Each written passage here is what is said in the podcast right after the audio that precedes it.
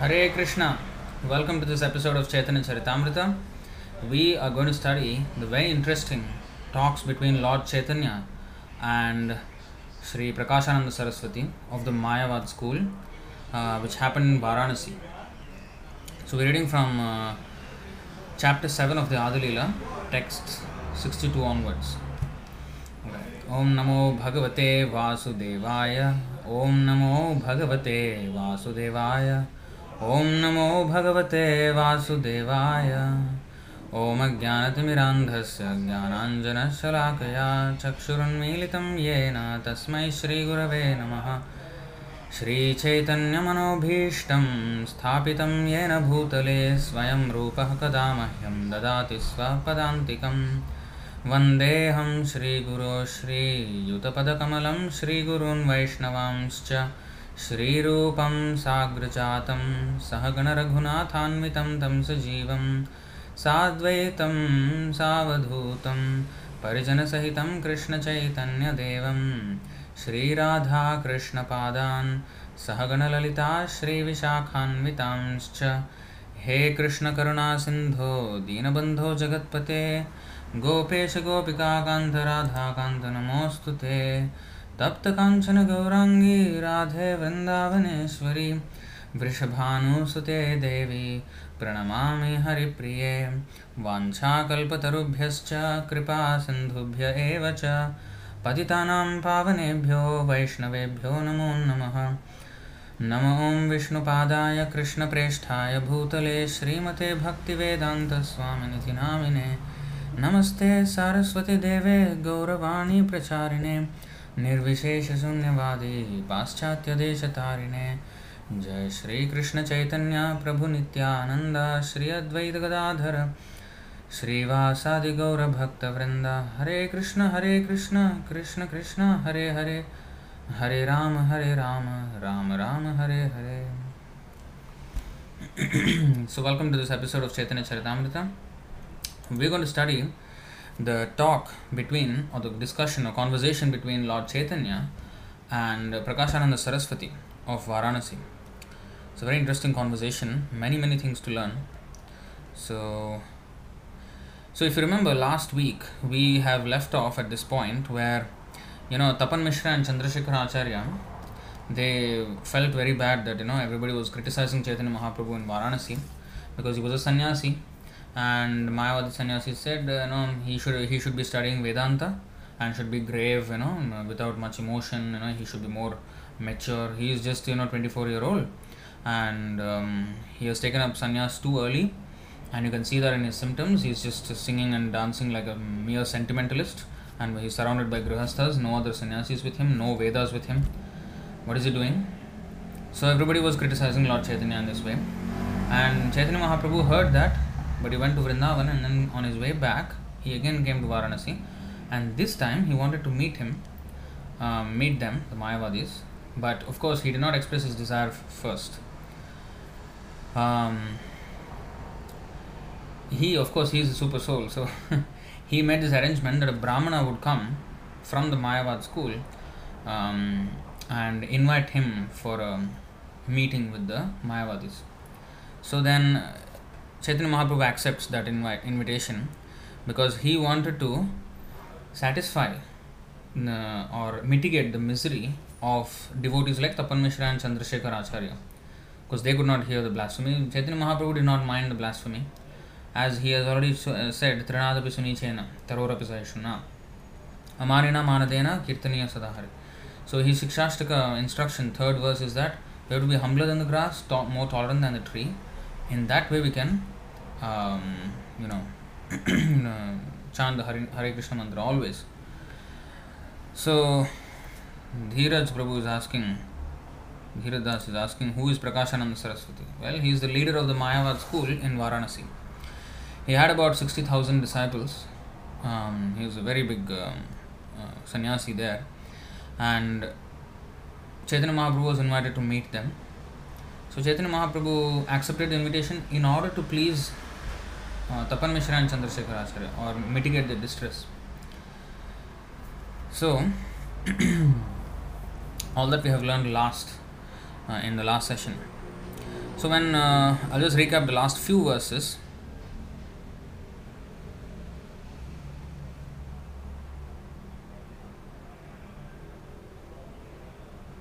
Okay, after receiving the invitation from the Brahmana, so he the next day when Lord Chaitanya Mahaprabhu went to the house of that Brahmana, he saw all the sannyasis of Banaras sitting there. Hmm.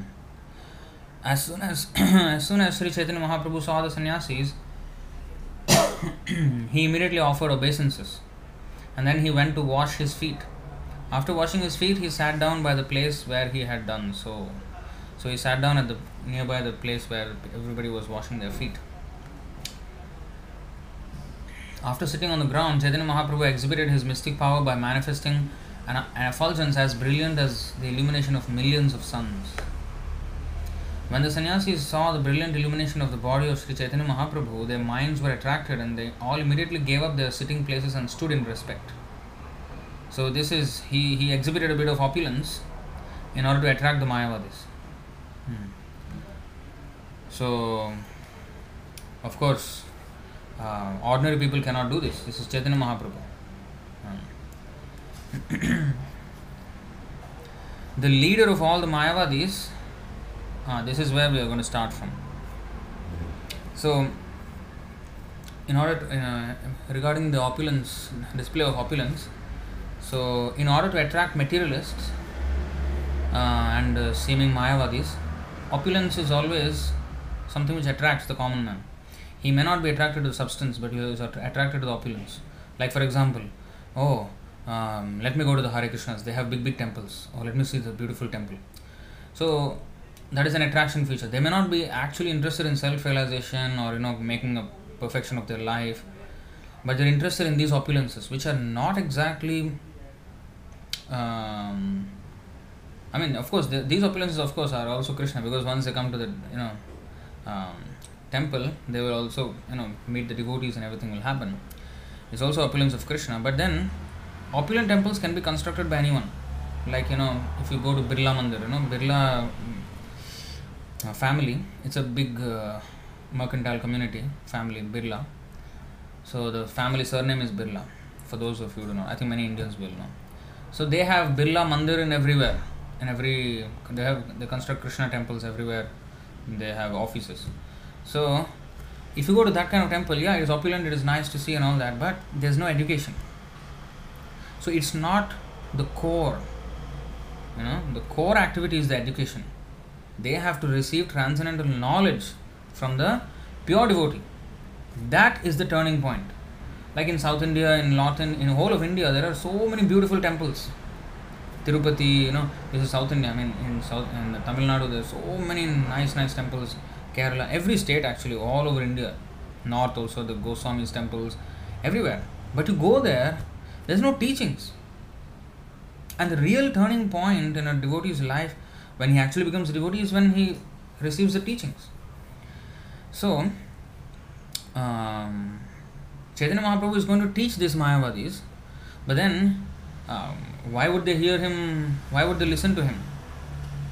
So these people are not interested. They're not, they won't easily like for Tapan Mishra or uh, Chandrasekhar Acharya. Chaitanya Mahaprabhu did not have to show the effulgence.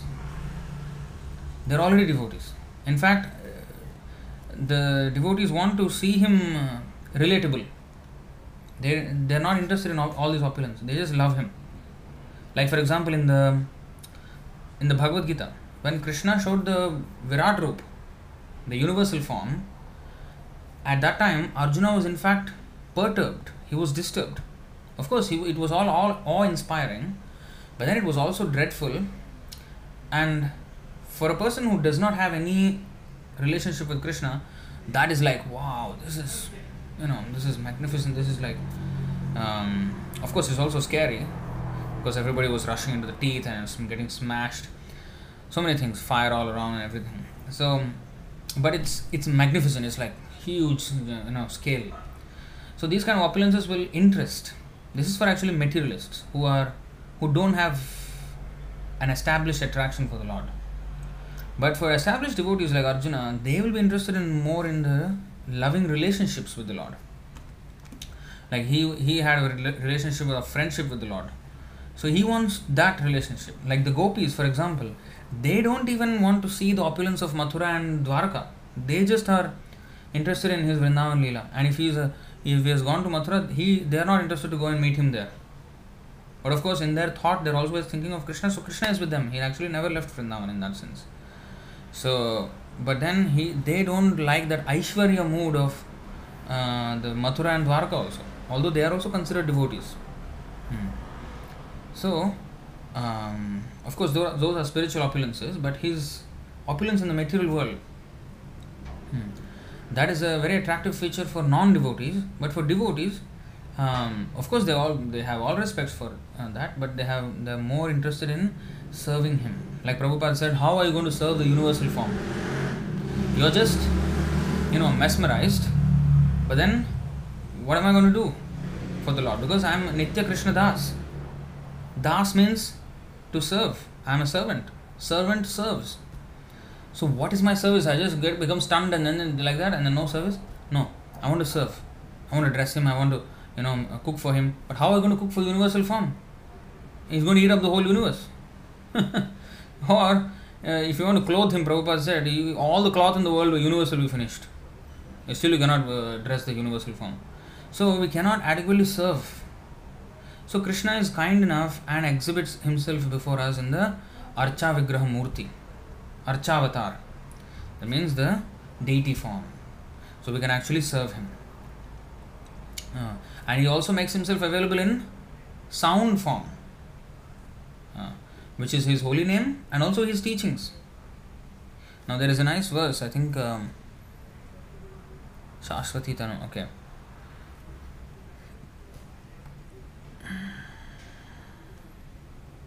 Ah, 6 16 51. You see this. Krishna himself is saying, bhutani bhutatma bhuta bhavana shabda brahma param brahma mamobhe shashvati tanu you see all living entities moving and non-moving are my expansions and are separate from me i am the super soul of all living beings who exist because i manifest them i am the form of the transcendental vibrations like omkar and hare krishna hare rama this is called shabda brahma shabda brahma also includes the vedic literatures you see, if you remember, if you see this word here, Shabda Brahma, the transcendental sound vibration. In fact, the entire Vedic literature is called Shabda Brahma. Hmm. Shabda Praman, Shruti Praman. Shabda is sound, Shruti means to hear. So we hear the sound of the transcendental sound vibration. That's why it's called also Shruti, the thing that is to be heard. But then what is heard? That sound is heard. What sound? Transcendental sound. Shabda means sound. Shabda Brahma means transcendental sound, spiritual, not material sound. So that includes his holy name and, and Omkar and also the entire Vedic literature, which is expanding from the Omkar. Hmm. The entire Vedic literature is condensed in the Hare Krishna Mahamantra. Hmm. 16 words, you know that. What is that? Um, Kali Santarana Upanishad. इति षोडशकं नाम्नां कलिकल्मषु नाशनं नातः परतरोपाय सर्ववेदेषु दृश्यते that vidyavadhu jivanam all these verses point to the same thing that the um, holy name of krishna the hare krishna mahamantra is a condensed form of the entire vedic literature hmm. So anyway all this includes shabda brahma and so again i'll read that part i am the form of the transcendental vibrations like omkara and hare krishna hare ram and I am the supreme absolute truth. These two forms of mine, namely the transcendental sound and the eternally blissful spiritual form of the deity, are my eternal forms, they are not material. Hmm. So they are represent they may be represented in any material with any material ingredient, but they are eternal forms. Hmm. So it is not a manufactured form out of a human brain. No. so the deity form and and deity what is deity we know you know the vigraha in the temple but you see deity means supreme lord in the vaikuntha he is also deity that is also considered deity and deity in the in the material world he is he manifests before us in these forms शैली दारुमयी लौही लेप्या लेख्या च सैकति मनोमयी मणिमयी प्रतिमाष्टविधा स्मृता The deity form of the Lord is said to appear in eight varieties stone, wood, metal, earth, paint, sand, mind, or jewels. So, even paintings of Krishna are considered deities, hmm, worshipable. So, in the holy name, form of holy name, and the deity form. Uh, so, he that is his Shashwati Tanu. Tanu means eternal forms. So, coming back, so he uh, appears in the deity form for so that we can serve. So devotee is interested more in service. He already knows Krishna is you know of he may or may not know. Like Yashoda Mai, she forgets that Krishna is supreme personality of God, and they have either concluded, they have understood by you know deliberation that he is the supreme personality of Godhead and let me serve him, or they don't care whether he is a supreme personality of Godhead or not. They just want to serve him. Especially Vrindavan Vasis, in the Golok Vrindavan, they are not interested in whether Krishna is the Supreme Personality of Godhead. In Vaikuntha, they are all aware that he is the Supreme Personality of Godhead. In either case, the commonality in, in both these uh, class of devotees, Aishwarya or non Aishwarya, is that they want to serve. Whereas the non devotee, if you see universal form, that is for the non devotee to attract his attention. Now, Chaitanya Mahaprabhu attracted their attention because they are non devotees. Hmm. They, they have no, you know, um, access to enter into the devotional understanding. They have no relationship with the Lord. They have not established. They have not accepted Him as the supreme personality of God. So some opulence was shown to attract their attention. So sometimes we have to display some opulence. So of course we cannot dis- display some, you know, put some light behind my head and uh, uh, put uh, that is stupidity. Of course, there's a light. Be- there's a light behind here, but everybody knows it's a it's a it's an electrical light that I put here. it's not coming from any head or something. So this is just for you know um, decoration here. But his one was you know uh, coming out from his head, from his body. You know everything was effulgent. So how what kind of opulence we can show? That's why Prabhupada said. Um, you know, somebody, some reporter was a reporter or some Indian man, or somebody, somebody was asking him, why do you have you know such um, grand temples? You know, Prabhupada said, for me, I can, I can sit down under the tree and speak, but who's going to come and listen? So to attract their attention, ah, we have a temple, God system. Oh, they come to see the temple. But when they come to see, ah, there is book distribution, there is mala. You know, people, you know, devotees will, you know, ask them to chant, and there, there is classes, and they will get contacted with the devotees, and then in that way, their spiritual life starts. So some opulence is displayed, and then the real thing. Of course, it's not that the opulence is not the real thing. It is also the Lord's opulence. So it is Shadaishwarya Purna. The Lord is full with six opulences. So some, they are not attracted to the Lord. But opulences everybody is attracted to. Even an atheist, like when he sees a beautiful scenery, he appreciates it. But what is that? That's the opulence of the Lord. They get attracted to the opulences of the Lord, but not the Lord. That is their problem. Whereas a devotee is, you know, whenever he sees any opulence, he remind it reminds him of the Lord. And that's what the Bhagavad Gita says I am the taste of water, I am the light of the sun, I am the sun, light of the moon, I am the Omkara. You know, I am the ability in man, I am the sound in ether. I am, among animals, I am the lion, among fish, I am the shark. Huh? Among the um, warriors, I am Skanda. So, in this way, among devotees, I am Prahlad. Everything. So, these are opulences of the Lord. So, whenever we see something great, oh, it, it should remind us of the Lord. A devotee always sees that connection, whereas a non devotee does not. He always gets mesmerized by any opulence. Hmm. But he does not think that this is actually from the Lord. Hmm. So, anyway, to attract their attention, he displayed some opulence. So, immediately the sannyasis were sitting. You know, they stood up. When they saw the effulgence, they stood up and welcomed him. Please, please come. Actually, it's an offense to sit when somebody so exalted has come and we have this incident in the Naimisharanya, where uh, the, the Suta Goswami spoke the Bhagavatam. Before him, Romaharshan Suta, his father, was speaking. And uh, Balaram, Lord Balaram came there. And everybody stood up in respect. But Romaharshan Suta, who was giving the class, he was uh, he did not stand up. Immediately Balram killed him for that disrespect. Of course, that killing by Balram means he is already liberated. That is a mercy, but to us he is showing that will be punished if you don't. That is an offense. So when the Supreme Lord came and washed his feet and offered his obeisances and then sat down, they did not get up. Uh, The Master of the universe is coming, and what are you sitting there for? So, in order to show mercy, instead of killing them, Chaitanya Mahaprabhu did not kill them. Just exhibited mercy, attracted them.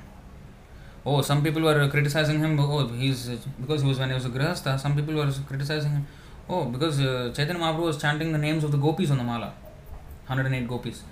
And so, how come? Why you are chanting gopis' name? You should chant Krishna's name. They were trying to teach him, and they say, oh, this, he's not, you know, he's not following the principles properly. They were finding fault with him. So he took sannyas. So that is another opulence. You know, opul- opulence of renunciation. Uh, then everybody, you know, surrendered. Now this is another opulence he showed. So in this way he is attracted. Hmm. All classes, even animals, in Jharkhand forest. So now, when the sannyasis saw the brilliant illumination of the body of Chaitanya Mahaprabhu, their, mi- their minds were attracted, and they all immediately gave up their sitting places and uh, sitting places and stood in respect. Now 762.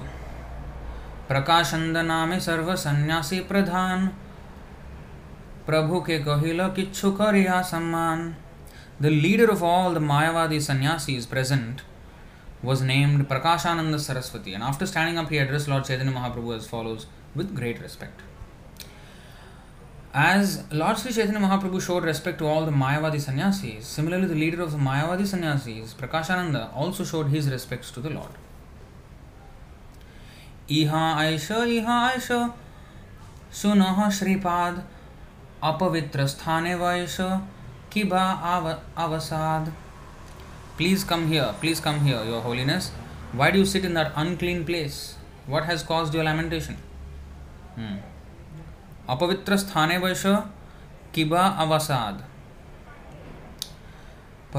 Here is the distinction between Lord Chaitanya Mahaprabhu and Prakashananda Saraswati.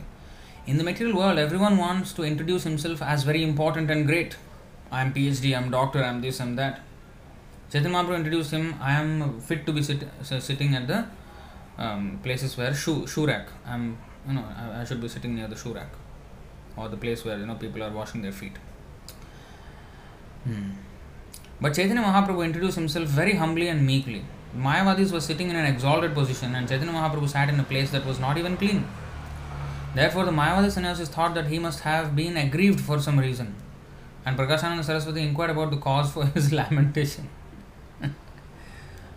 in fact, we also, when we say you know we are we are very fallen and in fact some people have been asked asked me like this Prabhu why you are saying why are you saying that you're fallen and you know you're rascal and are you depressed Prabhu? Are you okay?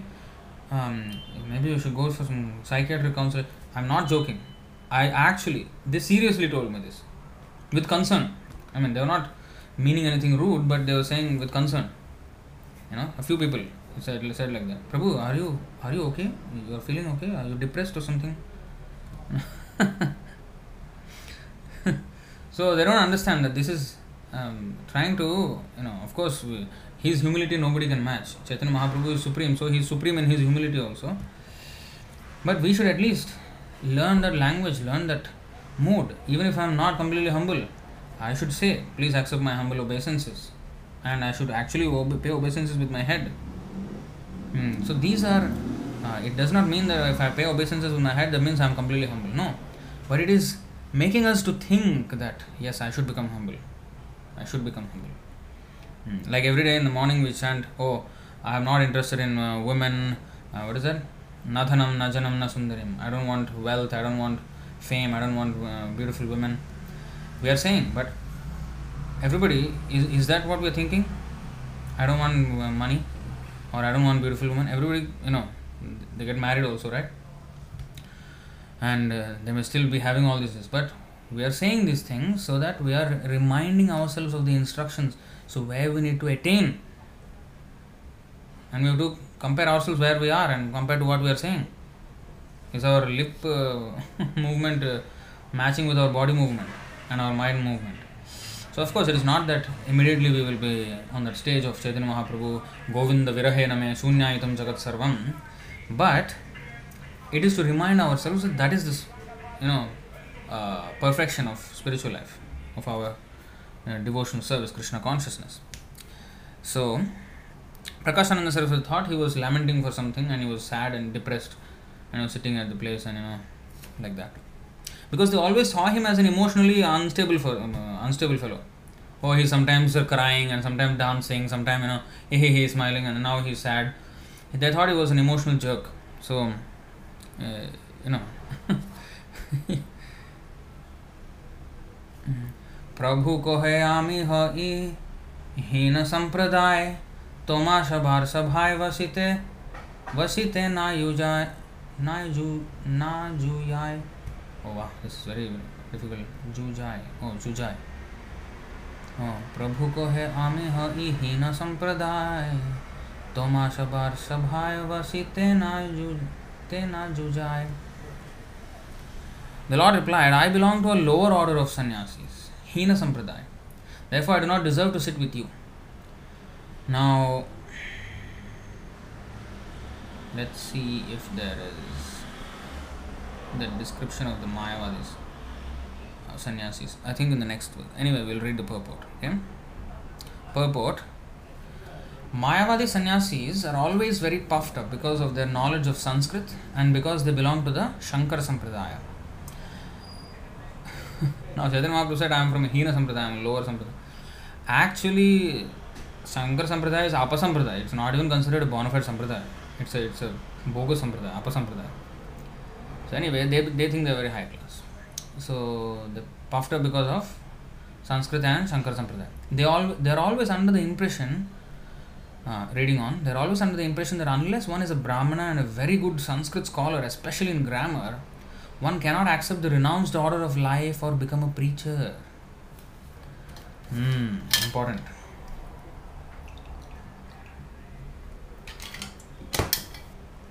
Again, read that.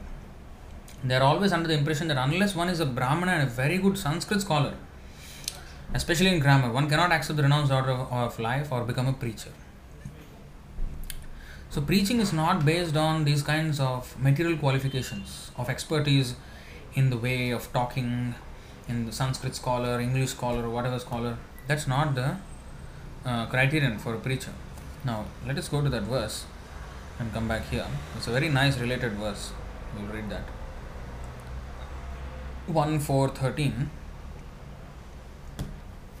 तत्सर्वं नः समाचक्ष्व पृष्टो यद् इह किञ्चन मन्ये त्वां विषये वाचां स्नातं मन्यत्र छान्दसात् sages at Naimisharanya were telling Suta Goswami this thing. Because Suta Goswami was the speaker and they were the audience.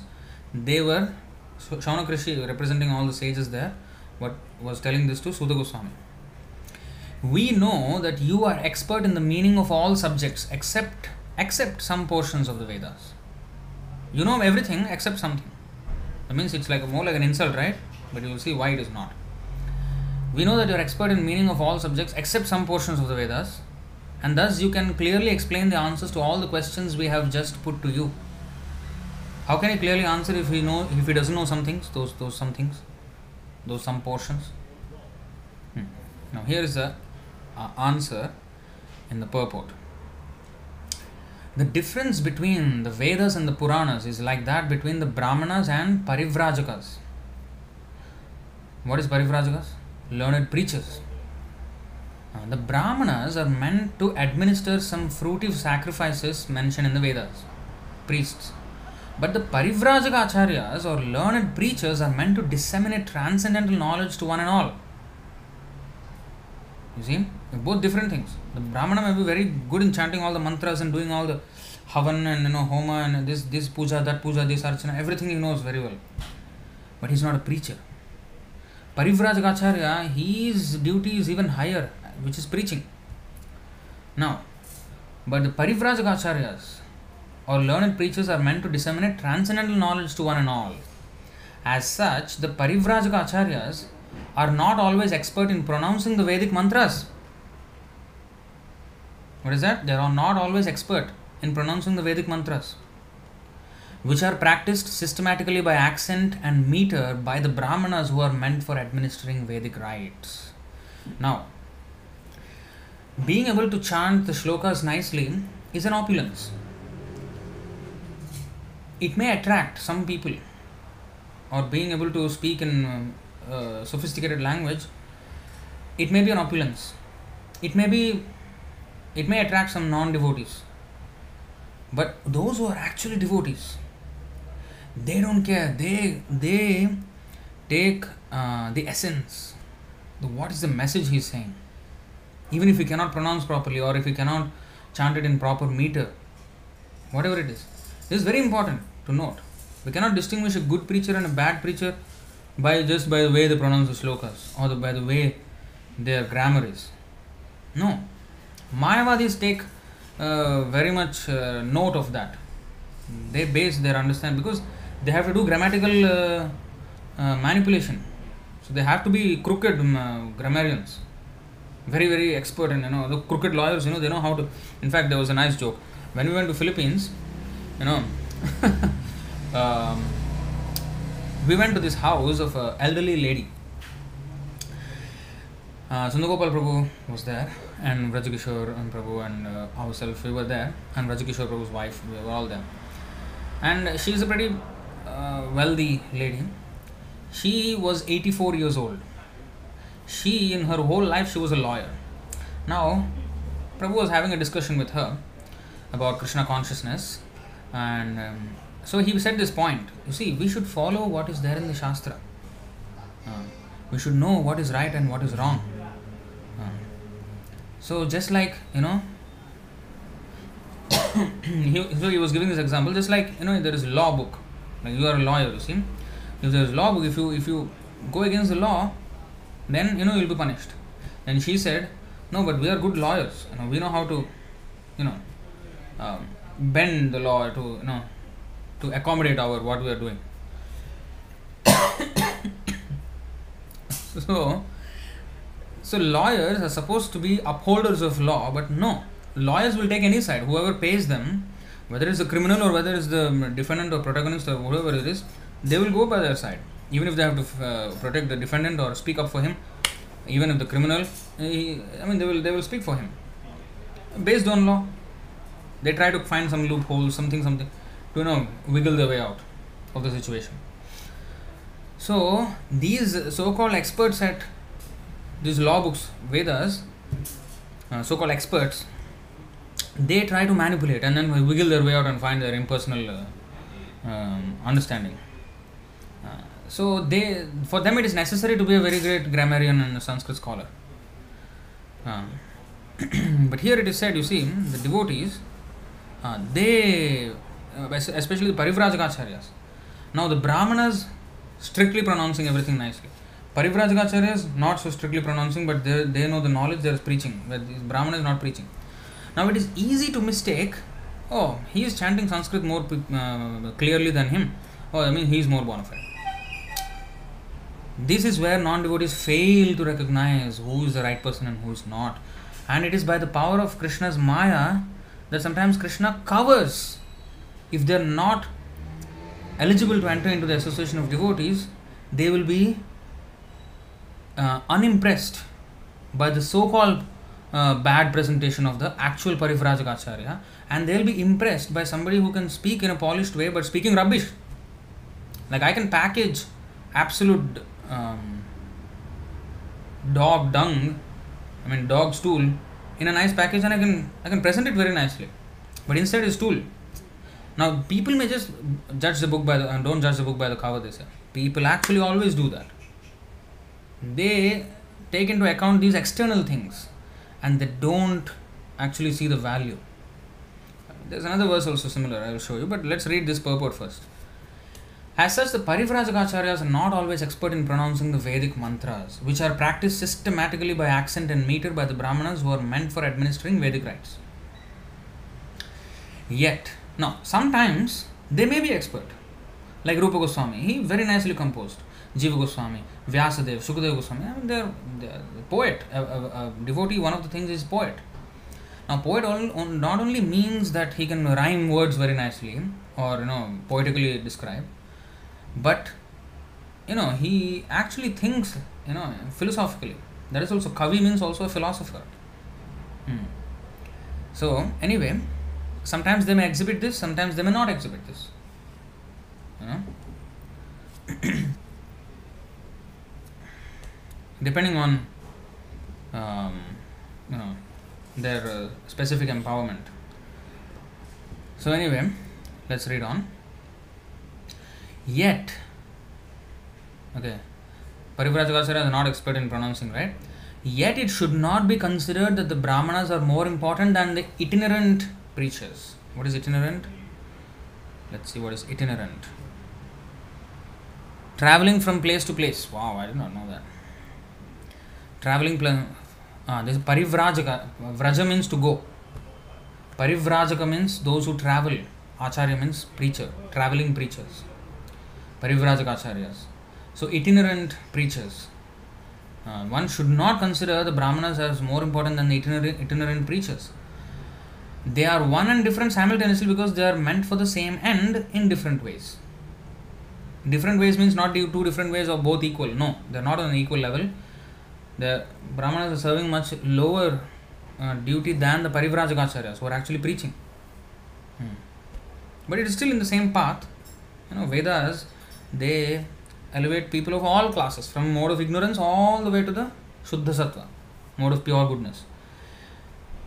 Ah, that's why Puranas are also in the mode of ignorance, passion, goodness, you know. So, the one who is doing the higher duty, even within Vedic, within the Vedic uh, realm, uh, his, his position is higher. There is no difference also between the Vedic mantras and what is explained in the Puranas and Itihasa. So again, the mantras in the Vedas, the Brahmanas are chanting, yeah, they may chant very nicely and all that. But then what is explained in the Puranas are not different from them. Shruti and Smriti, there is no difference. Mayavadis want to put down the Smriti. They want to concentrate on the Shruti. So in that way, Parivrajakacharyas, the Vaishnava preachers, are looked down upon and also smriti is very hard to beat you man cannot manipulate the grammar and easily get past Srimad Bhagavatam. You cannot at all get past Srimad Bhagavatam. He did not even attempt. He even attempted Bhagavad Gita, but not, Shankaracharya did not attempt to comment on the Bhagavatam because it was way too strong. Mayavadis cannot enter. But his followers made uh, inroads into Bhagavatam and tried to explain, made a fool out of themselves. But they still managed to cheat people. And that is a greater, very great offense. That's why he did not even touch Shankaracharya. So, there is no difference also between the Vedic mantras and what is explained in the Puranas and Itihasa. According to Srila Jiva Goswami, it is mentioned in the Madhyan, Madhyandina Shruti that all the Vedas, namely the Sama, Atharva, Rig, Yajur, Puranas, Itihasas, Upanishads, etc., are emanations from the breathing of the Supreme Being. Madhyan, Madhyandina Shruti.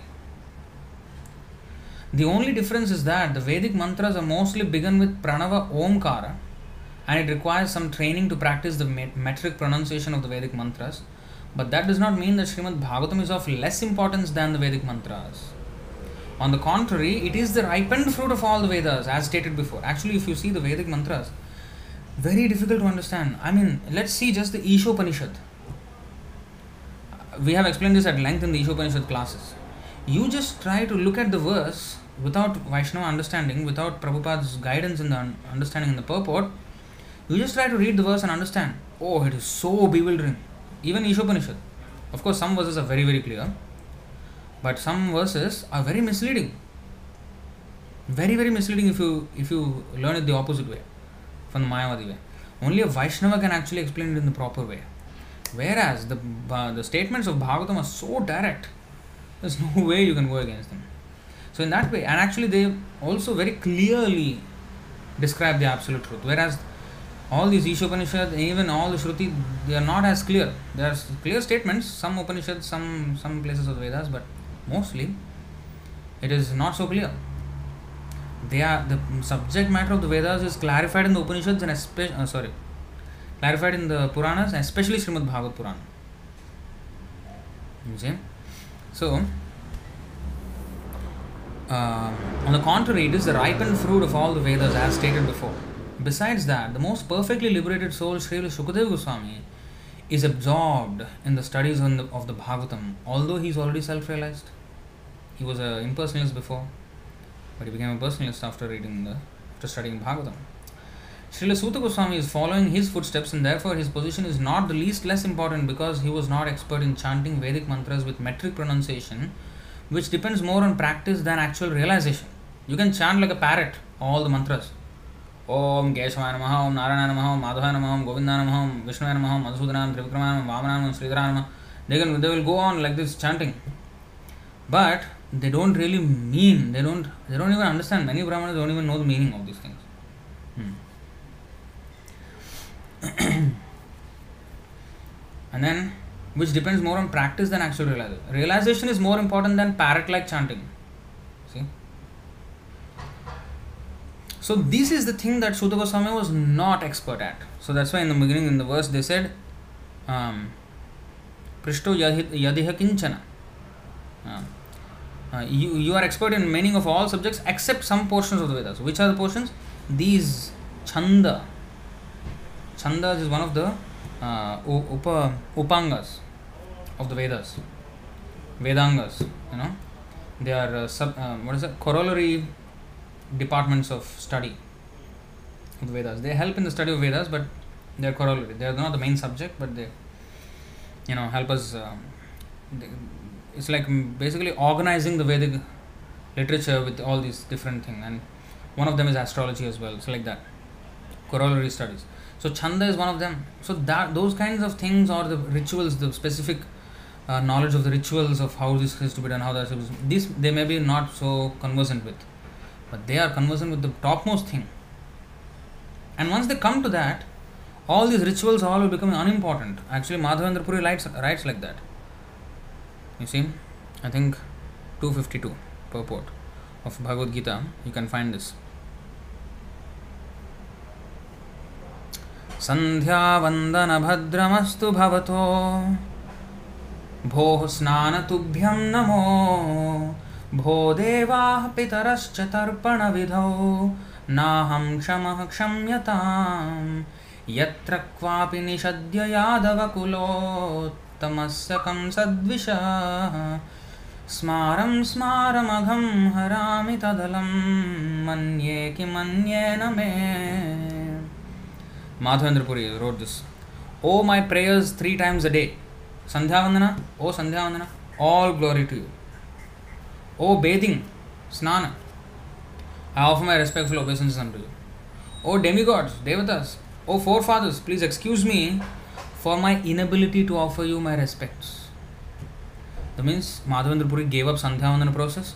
He bathing, I don't know, he must be bathing, of course. But, you know, even if they give up, like, you know, some avadhutas, you know, great, great, um, what is that?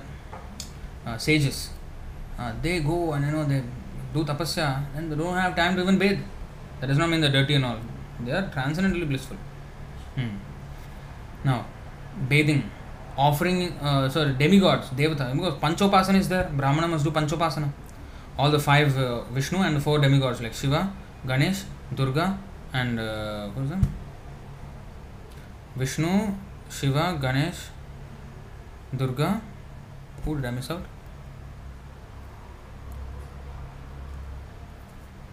uh, was it Lakshmi or no, Lakshmi? I forgot. So these five demigods, they have to, uh, four demigods and Vishnu, they have to worship, right? And four fathers, there is Tarpana Vidho, that is there.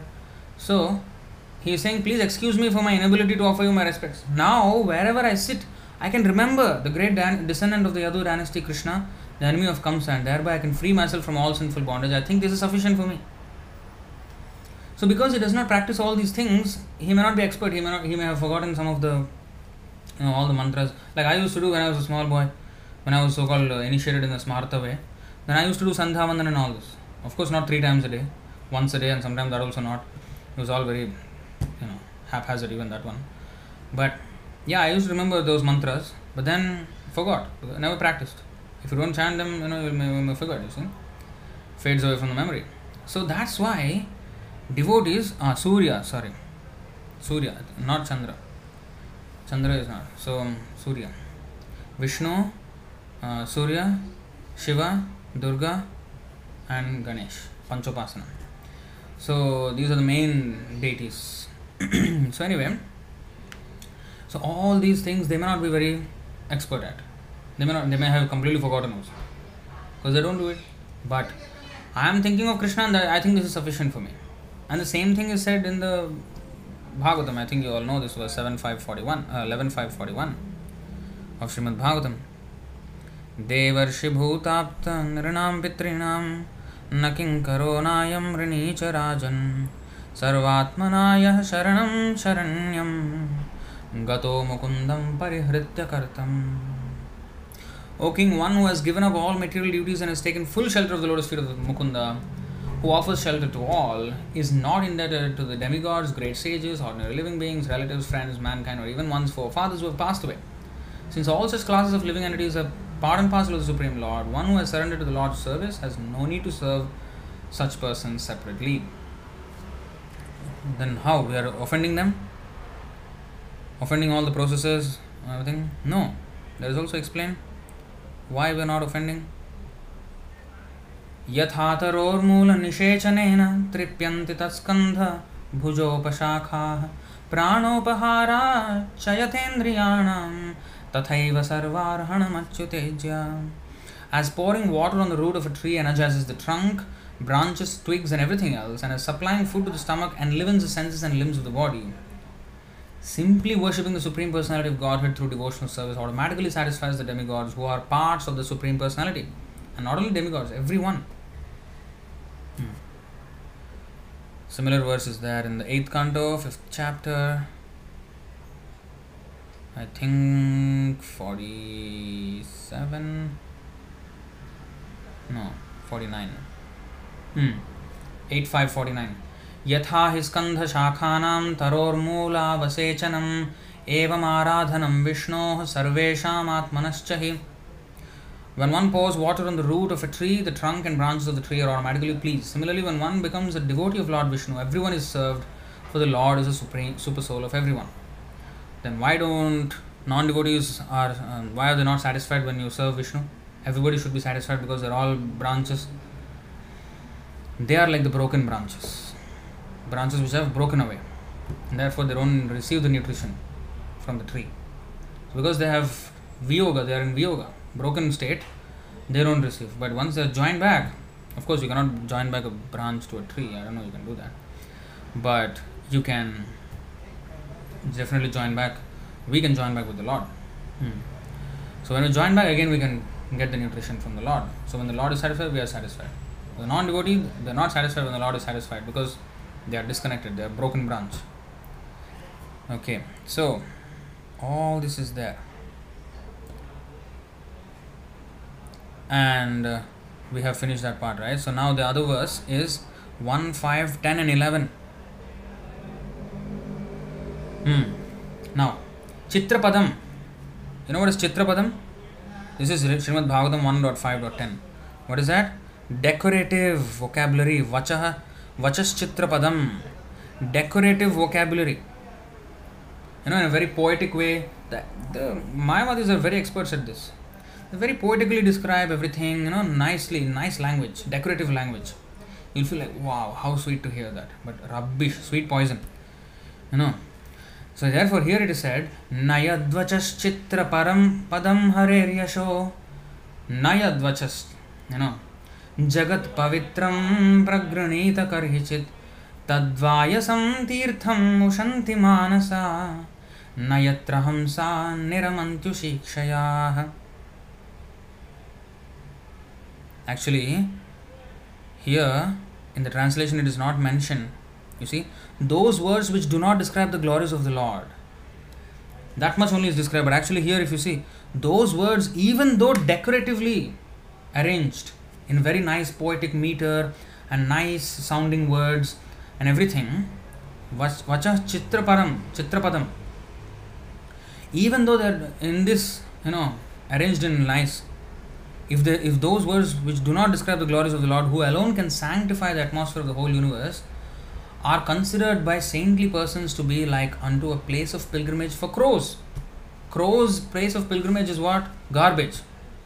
Holy place, uh, holy people's place of pilgrimage is devotees' place of pilgrimage is a dham, some dham, where the Lord's temple is there.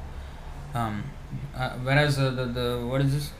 Uh, drunkard's place of pilgrimage is that bar. They will go and drink there. So like this, everybody has a place of pilgrimage. But real place of pilgrimage is that which is related to the Lord. So everyone has their associations.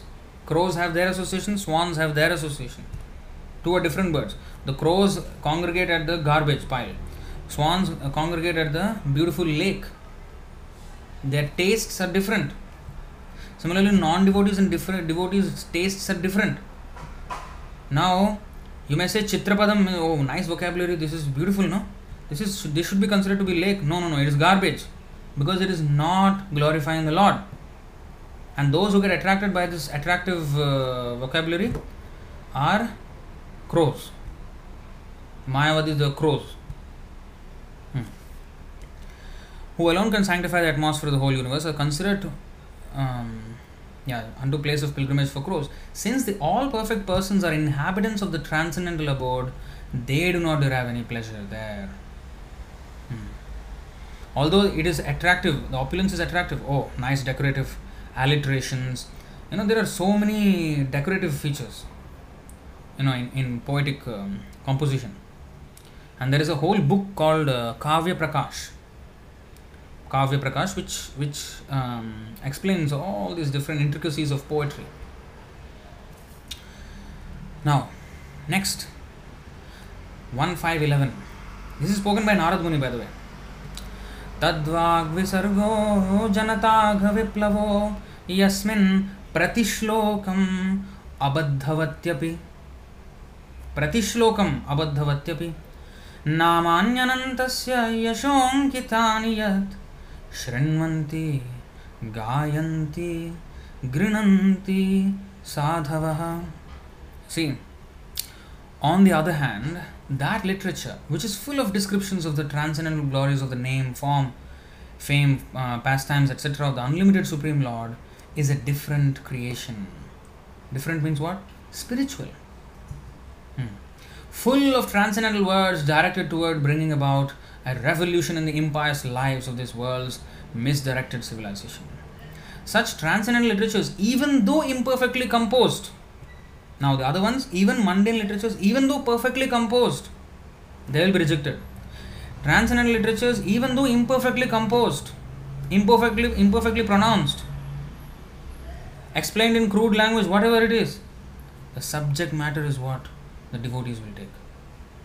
Such transcendental literatures, even though imperfectly composed, are, heard, sung, and accepted by purified men who are thoroughly honest, who are interested in the truth, the absolute truth. They will only hear such narrations. Even though in prati shlokam abadhavatyapi. Prati shloka, if even if every single shloka in that composition is full of mistakes, they will accept that than the perfect composition full of garbage.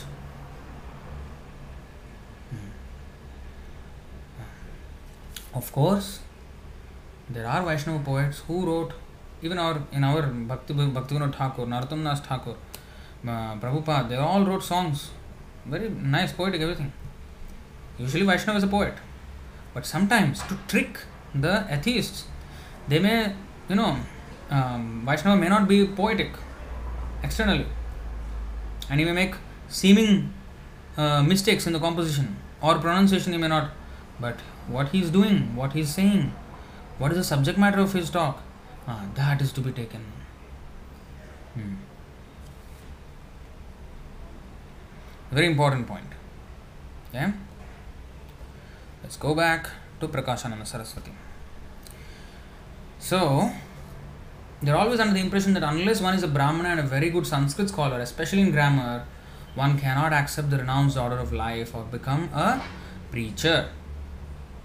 Mayavadi sannyasis always misinterpret all the Shastras with their word jugglery and grammatical compositions, yet Sripad Shankaracharya himself condemned such jugglery of words in the verse Prapte sannihite kale nahi nahi rakshati dukrin karane.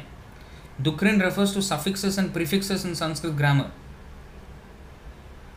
Uh, Shankaracharya warned his disciples suffixes and prefixes means it's part of grammar, you know, suffix uh, it means ends with like bhavet means it is uh, vidhilin. Vidhilin is a suffix. Bhavet means it must be done. So eighth, it when it you know ends with eighth, that means it is a, it is an imperative. It is there's no option about it. You must do it. That is suffix. Prefix like moha means illusion. Sammoha means completely illusion. So sam is a prefix. Moodha fool. Vimoodha uh, Vikrishta Rupena. Uh, sorry, Vik, uh, that is Prakrishta Rupena. Uh, Vishesha Vishesha Moodha. Vishesha Rupena Moodha. So that means uh, special fool, especially fool, Vimudha. So in this way, prefixes and suffixes.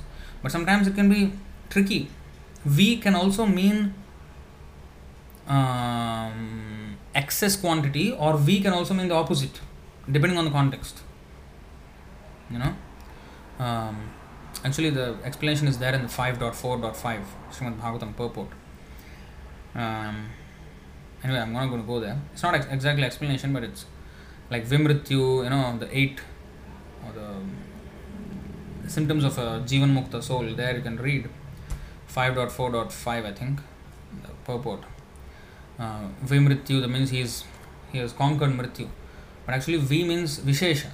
But sometimes it is opposite, like completely. So, anyway, so in this way, the meaning can be twisted. Nirguna, Nih. The word Nih, the prefix Nih, is has two meanings depending on the context again. What is that? Nih means perfection. Nih also means negation.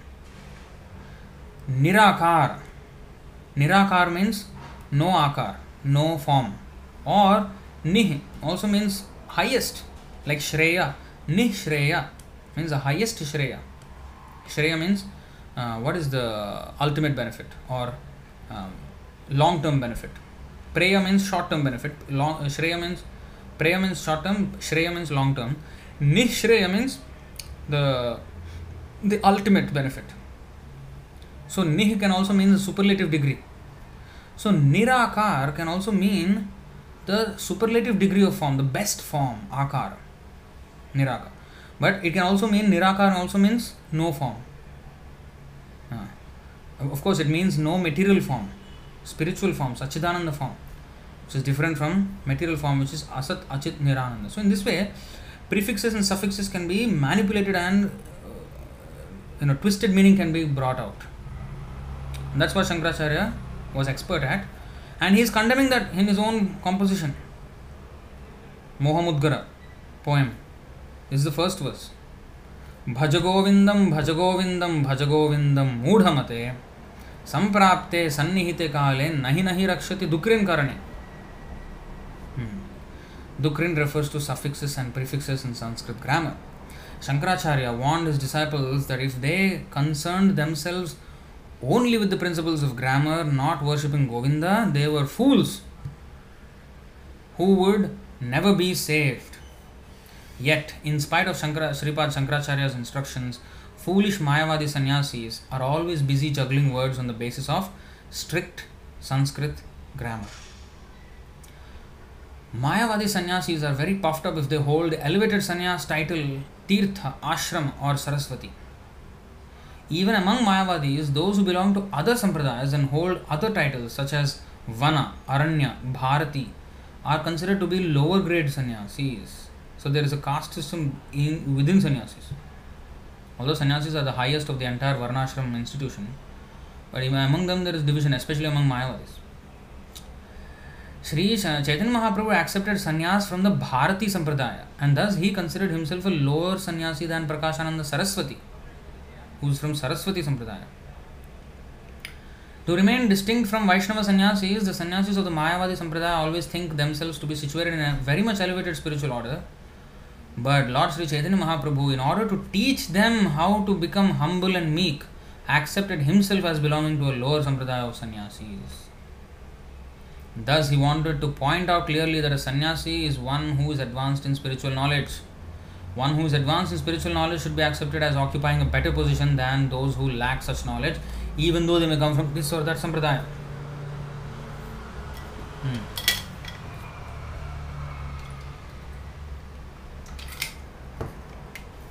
It's like Brahmanas, they are saying, Oh, we are highest, we are best people. You don't know anything. Who's, who has knowledge, uh, he is actually the elevated person. So now, the Mayavadi Sampradaya sannyasis are generally known as Vedantis, as if Vedanta were their monopoly. Actually, however, Vedanti refers to a person who perfectly knows Krishna. In fact, Vaishnava sannyasis, they call, I mean, Vaishnavas, we they call the Mayavadis as not Vedantis but Vidantis. Vidanti means without teeth. You know, those who without teeth they talk, you know, cannot understand what they're speaking. Because the Mayavadis also, whatever they speak like that, you know, it is like that. They are Vidanti, there are no teeth in it. they talk nonsense. Hmm. And it doesn't make sense actually. They contradict themselves, they keep contradicting themselves and don't make any sense at all actually.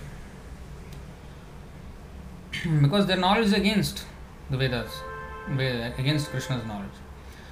So, actually, however, Vedanti refers to a person who perfectly knows Krishna, as confirmed in the Bhagavad Gita 15.15 Vedaishcha sarvairaham eva vedya. By all the Vedas, it is Krishna who is to be known. The so called Mayavadi Vedantis do not know who Krishna is. Therefore, their title of Vedanti or knower of Vedanta philosophy is simply a pretension. Mayavadi sannyasis always think of themselves as real sannyasis and consider sannyasis of the Vaishnava order to be brahmacharis. Oh, really? a brahmachari is supposed to engage in the service of a sannyasi and accept him as his guru. Mayavadi sannyasis therefore declare themselves to be not only gurus but jagat gurus or the spiritual masters of the entire world, although of course they cannot see the entire world. they cannot even they have not even seen the world and they say they are jagat guru. Hmm. Sometimes they dress gorgeously and travel on the backs of elephants in processions. Oh. And thus they are always puffed up, accepting themselves as Jagat Gurus. Sometimes they put some crown also. Srila Rupa Goswami, however, has explained that Jagat Guru properly refers to one who is the controller of his tongue, mind, words, belly, genitals, and anger. Prithivim, Prithivim Sashishyat. Vacho Vegam Manasah Krodha Vegam. जिह्वा वेगम् उदरोपस्थवेगम् एतान् वेगान्यो विषहेत धीरः सर्वामपि माँ पृथिवीं सशिष्यात् A sober person who can tolerate the urge to speak, the mind's demands, the actions of anger and the urges of the tongue, belly and genitals, is qualified to make disciples all over the world. Hmm. So he is all over the world. This is Jagat Guru. Prithivim Sasishyat. Next seven dot sixty five आपने प्रकाश आनंद हाते ते धरिया, वसाइला सभा मध्य सम्मान करिया। Prakashananda Sarasvati however caught Shri Chaitanya Mahaprabhu personally by the hand and seated him with great respect in the midst of the assembly purport the respectful behaviour of Prakashananda Sarasvati toward Chaitanya Shri Chaitanya Mahaprabhu is very much to be appreciated Such behavior is calculated to be Ajnata Sukriti or pious activities that one executes unknowingly. Thus, Sri Chaitanya Mahaprabhu very tactfully gave Prakashananda Saraswati an opportunity to advance in Ajnata Sukriti so that in the future he might actually become a Vaishnava sannyasi. पुछिल तोमार नाम श्री कृष्ण चैतन्य केशव भारतीर शिष्य ताते तुमि धन्य Prakashananda Saraswati then said, I understand that your name is Sri Krishna Chaitanya. You are a disciple of Sri Keshav Bharati, and therefore you are glorious. सांप्रदायिक सन्यासी तुम्ही रह ए ग्रामे की कारणे आमा सबार ना करो दर्शने You belong to our Shankara Sampradaya and live in our village, Varanasi. Why then do you not associate with us? Why is it that you avoid even seeing us? Purport a Vaishnava sannyasi or a Vaishnava in the second stage of advancement in spiritual knowledge can understand four principles namely, the Supreme Personality of Godhead, the devotees, the innocent, and the jealous, and he behaves differently with each. What verse is this? 11 to 46 of Srimad Bhagavatam. Let's go there and come back.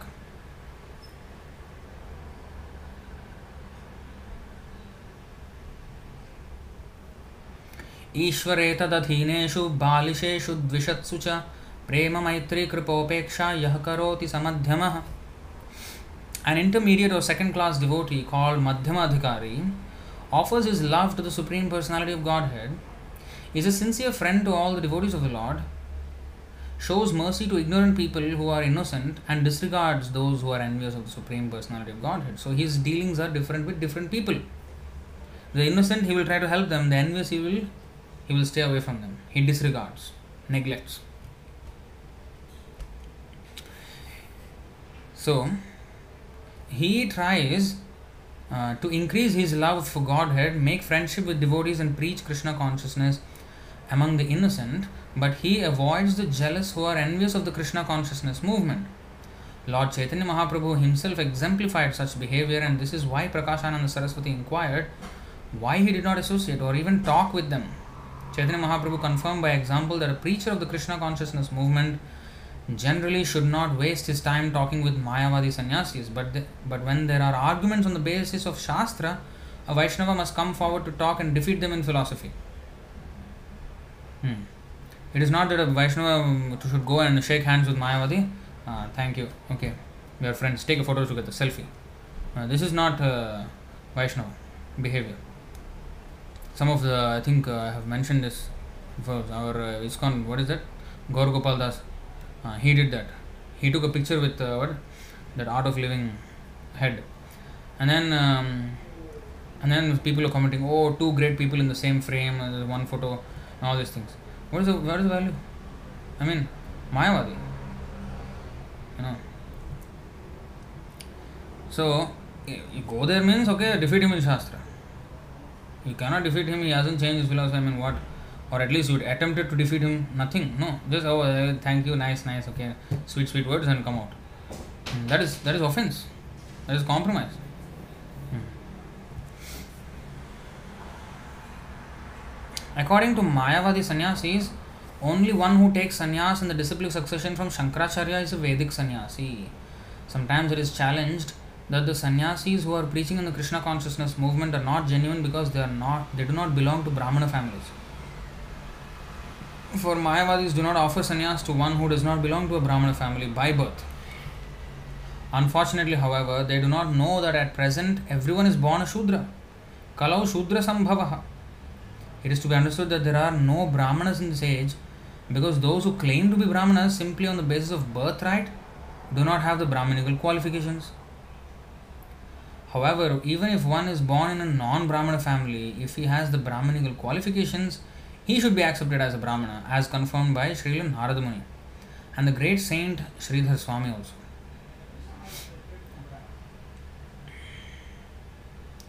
This is also stated in Srimad Bhagavatam. Both Narada and Sridhar Swami completely agree that one cannot be a Brahmana by birthright but must possess the qualities of a Brahmana. यस्य यल्लक्षणं प्रोक्तं पुंसो bhivyanjakam. यदन्यत्रापि दृश्येत तत्तेनैव विनिर्दिशेत् 7 11 35 this is spoken by Narad Muni if one shows the symptoms of being a Brahmana Kshatriya, Vaishya or Shudra as described above even if he has appeared in a different class he should be accepted according to those symptoms of classification and not according to the birth there's nothing mentioned of Sridhar Swami here though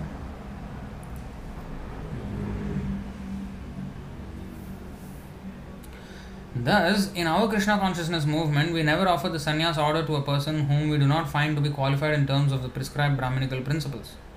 Although it is a fact that unless one is a Brahmana, he cannot become a sannyasi, it is not a valid principle that an unqualified man who is born in a Brahmana family is a Brahmana, whereas a Brahmanically qualified person born in a non Brahmana family cannot be accepted. That's true. It is by qualification, mm, not birth. The Krishna consciousness movement strictly follows the injunctions of Srimad Bhagavatam, avoiding misleading heresy and manufactured conclusions.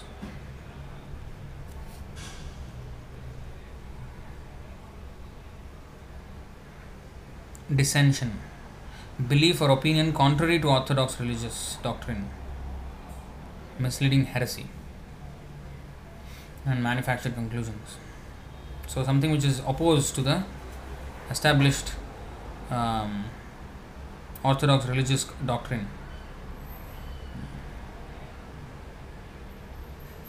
सन्यासी ह इया कर नर्तन गायन भावुक सब संगे लैया कर संकीर्तन You are a sannyasi, why then do you indulge in chanting and dancing, engaging in your Sankirtan movement in the company of fanatics? What is the word for fanatics? Bhavuka means fanatic. Bhavuka. So we are all fanatics according to them. We are all bhavukas. Hmm. Purport. This is a challenge by Prakashananda Saraswati to Sri Chaitanya Mahaprabhu. Srila Bhaktisiddhanta Saraswati Thakur, in his um, Anubhashya, writes in his Anubhashya, Anubhashya means what? That is uh, his commentary on the Chaitanya Charitamrita. It is title, its title is Anubhashya. So he writes in his Anubhashya that Sri Chaitanya Mahaprabhu, who is the object of Vedanta philosophical research, has very kindly determined who is an appropriate candidate for study of Vedanta philosophy. The first qualification of such a candidate is expressed by Sri Chaitanya Mahaprabhu in his Shikshashtaka. त्रिनादपि सुनीचेन तरोरिव सहिष्णुना अमानिना मानदेन कीर्तनीय सदा हरिः This statement indicates that one can hear or speak about Vedanta philosophy through the disciplic succession. One must be very humble and meek, more tolerant than a tree and more humble than the grass. One should not claim respect for himself but should be prepared to give all respect to others. One must have these qualifications to be eligible to understand Vedic knowledge. So, Vedic knowledge is not simply intelligence. Oh, I am very intelligent, I will analyze. No. First of all, respect. Humility is the first criterion. Therefore, a Gurukul, the brahmachari is treat, uh, first of all, you know, um, trained under the Guru by Acharan Dasavan Nicha. Nicha means like a slave, he should be for the Guru, doing all kinds of menial work. You should not think that, oh, I am a high class devotee, I am a high class person, I am coming from Brahmana community. How can you ask me to wash pots or how can you ask me to sweep the temple floor? What is this? You know, I am a sweeper, is it? I am not a street sweeper, you know. No. Like Prataparudra king, he swept the road in front of Lord Jagannath. So to become a sweeper of the Lord is more higher than a king position. Uh, so it is not something cheap, you know. Hmm. So first of all, humility, and then that's why pranipatena, pariprashnena, sevaya. Then upadekshanti te jnanam. Then we can receive this knowledge. Because when we are humble, then it creates a fertile ground in our heart. Then the seed of bhakti can nicely germinate and fructify. If the thing is not fertile, if our heart is not fertile and full of pride, we cannot even access. We may be very expert in chanting the slokas and all, but we will never access the real meaning.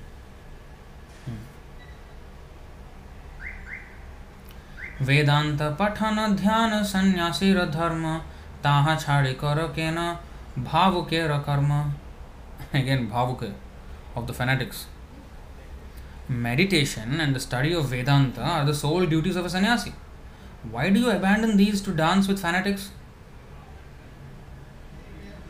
as explained in regards to uh, verse 41 mayavadi sannyasis do not approve of chanting and dancing what is 41 let's just go there and come back here सन्यासी ह इया करे गायन नाचन ना करे वेदांत पाठक करे संकीर्तन The blasphemer said, although, the, although a sannyasi, he does not take interest in the study of Vedanta, but instead always engages in chanting and dancing in Sankirtan. So that is quoted. Prakashananda Saraswati, like Sarvabhauma Bhattacharya, misunderstood Sri Chaitanya Mahaprabhu to be a misled young sannyasi And therefore, he asked him why he indulged in the association of fanatics uh, instead of um, executing the duties of a sannyasi.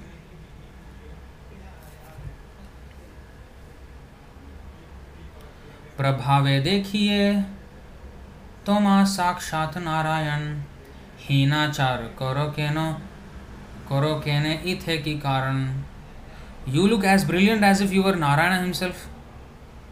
Will you kindly explain the reason that you have adopted the behavior of low class people? Purport Due to renunciation, Vedanta study, meditation, and the strict regulative principles of their daily routine, Mayavadi sannyasis are certainly in a position to execute pious activities. Thus, Prakashananda Saraswati, on account of his piety, could understand that Chaitanya Mahaprabhu was not an ordinary person but the Supreme Personality of Godhead. Sakshat Narayan. He considered him to be Narayan himself. Mayavadi sannyasis address one another as Narayan because they think that they are all going to be Narayan or merge with Narayan in the next life. Prakashananda Saraswati appreciated that Chaitanya Mahaprabhu had already directly become Narayan. Become Narayan. And he did not need to wait until his next life. One difference between the Vaishnava and Mayavadi philosophies is that Mayavadi philosophers think that after giving up their bodies, they are going to become Narayan by merging with his body. Whereas Vaishnava philosophers understand that after the body dies, they are going to have a transcendental spiritual body in which to associate with Narayan, not become Narayan. প্রভু কহে শুনো শ্রীপাদ ইহার কারণ গুরু মোরে মূর্খ দেখি করিল this is a very famous thing that Prabhupada always quoted. Guru more murkho dekhi korilo shasan. Sri Chaitanya Mahaprabhu replied to Prakashananda Saraswati, My dear sir, kindly hear the reason. My spiritual master considered me a fool, therefore he chastised me. Very frankly, I mean, of course, it's not frank. Actually, Vishwapuri never chastised him. But he, in fact, he's, he told a lie almost that you know, his guru chastised him. But this lie is in the in the humility lie. Like people lie to show that they are more than what they actually are. But Chaitanya Mahaprabhu lied to show them less than what he actually is. Hmm. He presented himself as a fool and he did that on purpose because he wanted to teach them actually the real proper character which is based on humility, not on pride. Characters, the foundation of character is humility. Pride is the foundation of a bad character. Hmm. So he's teaching them humility by his personal example. Because they're all very puffed up. So in every dealing, he is just presenting himself as a fool. Hmm. He first of all sat down at that. Uh, first of all, he never even um, uh, what is that? Met them. He was just dancing and chanting. People are thinking he's a fool. Then he never met them. Hmm. They think that oh he doesn't know the uh, etiquette of sannyasis, that he should respect other sannyasis, meet with them or something. Then even after he came, he sat down near that washing place, feet washing place. Uh, and then after that also now he's saying my guru uh, said that I was a great fool. So, uh, purport. When Prakashananda Saraswati inquired from Lord Chaitanya Mahaprabhu why he neither studied Vedanta nor performed meditation, Lord Chaitanya presented himself as a number one fool in order to indicate that the present age, Kali Yuga, is an age of fools and rascals in which it is not possible to obtain perfection simply by reading Vedanta philosophy and meditating. that is the underlying point he actually wanted to make. That in this Kali Yuga, everybody is a fool. You think you have studied Vedanta and I did not study. What Vedanta study you have done? You are a fool, first of all. But he said in a different way. He said, I am a fool. My guru saw that I am a fool. I am not fit for understanding Vedanta. Of course, later he defeats Prakashananda Saraswati. now, if he was a fool, that means he, what he's proving is that even a fool, if he chants the Hare Krishna Mahamantra, he actually defeats the impersonalist. That means, especially the one who can chant it offenselessly, that means he has already realized all the Vedanta. He can argue and defeat any, any impersonalist who is an expert in Vedanta study. That means even a fool who chants the holy name will become so powerful. This is what he wanted to convey. You see?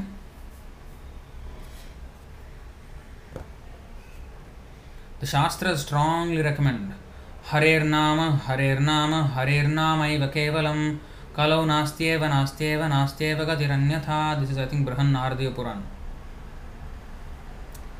In this age of quarrel and hypocrisy, the only means of deliverance is the chanting of the holy names of the Lord. There is no other way, there is no other way, there is no other way. People in general in Kali Yuga are so fallen that it is not possible for them to obtain perfection simply by studying the Vedanta Sutra. One should therefore seriously take to the constant chanting of the holy name of the Lord. मूर्ख तुम्हें तुम्हार नाहिक वेदांताधिकार। कृष्ण मंत्र जप सद, ए मंत्र सार। You are a fool so he saying my guru Maharaj he he said you are a fool he chastise me how he chastise me this is how he said मूर्ख तुम्हें तुम्हार नाहिक वेदांताधिकार। कृष्ण मंत्र जप सदा, ए मंत्र सार। He said you are a fool he said you are not qualified to study Vedanta philosophy and therefore you must always chant the holy name of Krishna. This is the essence of all mantras or Vedic hymns. You take this, you will attain perfection. Anyway, you have no brains to understand Vedanta. In fact, he is actually saying that to them. What nonsense Vedanta you know? Huh? Vedanta is not nonsense, but your understanding of Vedanta is nonsense. Huh? The nonsense and chant Hare Krishna. So he is telling that indirectly to them in this way. Purport Sri Bhaktisiddhanta Saraswati Goswami Maharaj comments in this connection. One can become perfectly successful in the mission of his life if he acts exactly according to the words he hears from the mouth of his spiritual master. What is that again? Very important, you know. Nowadays, Prabhupada's words they don't hear, they concoct, they twist and turn. You see what Bhaktisiddhanta Saraswati Thakur is saying. One can become perfectly successful in the mission of his life if he acts exactly according to the words he hears from the mouth of his spiritual master. Narottam Das Thakur is also sung in the Guru Puja, I mean Guru Vandana song. Guru Mukha Padmavakya Chityata Kore Aikya Arna Nahiko Kore uh, Arna Koriho Mani Asha. Uh, uh, don't make any other plans. Just follow the order of the spiritual master. Hmm. Then Krishna Prapti. Hoy jahan hoite so he you know the um, you will get krishna prapti this acceptance of the words of the spiritual master is called shrautavakya which indicates that the disciple must carry out the spiritual master's instructions without deviation. Srila Vishwanath Chakravarti Thakur remarks in this connection that a disciple must accept the words of his spiritual master as his life and soul. Sri Chaitanya Mahaprabhu here confirms this by saying that since his spiritual master ordered him only to chant the holy name of Krishna, he always chanted the Hare Krishna Mahamantra according to, according to this direction. Krishna mantra japa sada ai mantra sar. Krishna is the origin of everything. Actually, there is one nice verse, Mukundamala Stotra.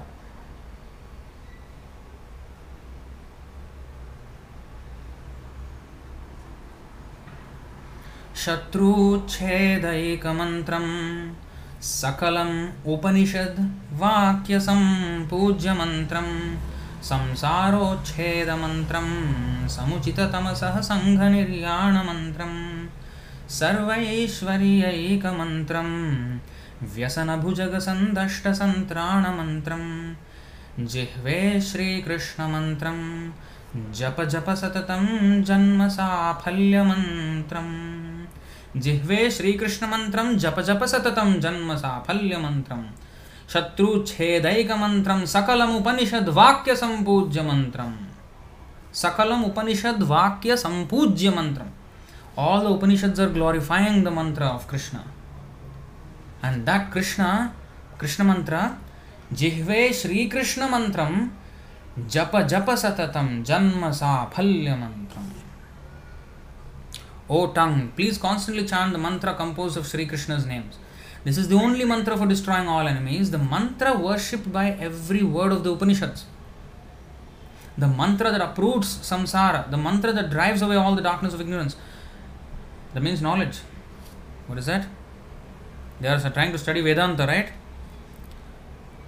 Um, सर्वैश्वर्यैकमन्त्रं व्यसनभुजगसन्दष्टसन्त्राणमन्, संसारोच्छेदमन्त्रं समुचिततमसः सङ्घनिर्याणमन्त्रं तमसः means what ignorance समुचिततमसः सङ्घनिर्याणमन्त्रं you सि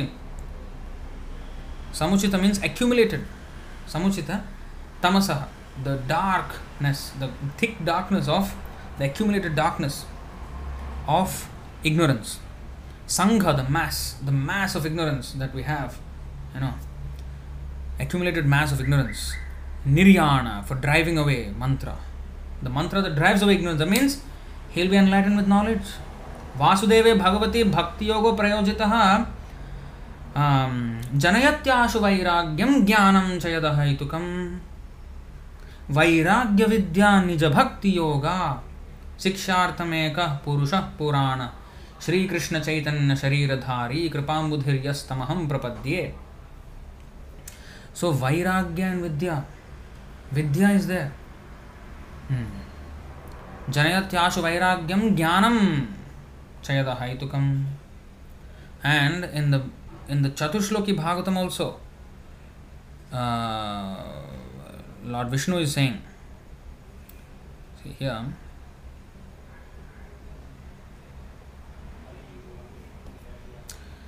Shri Bhagavan watch परम गुह्यम मे यद्विज्ञान समन्वित स सरहस्यम सत्तदंगम च ग्रहण गदितम मया।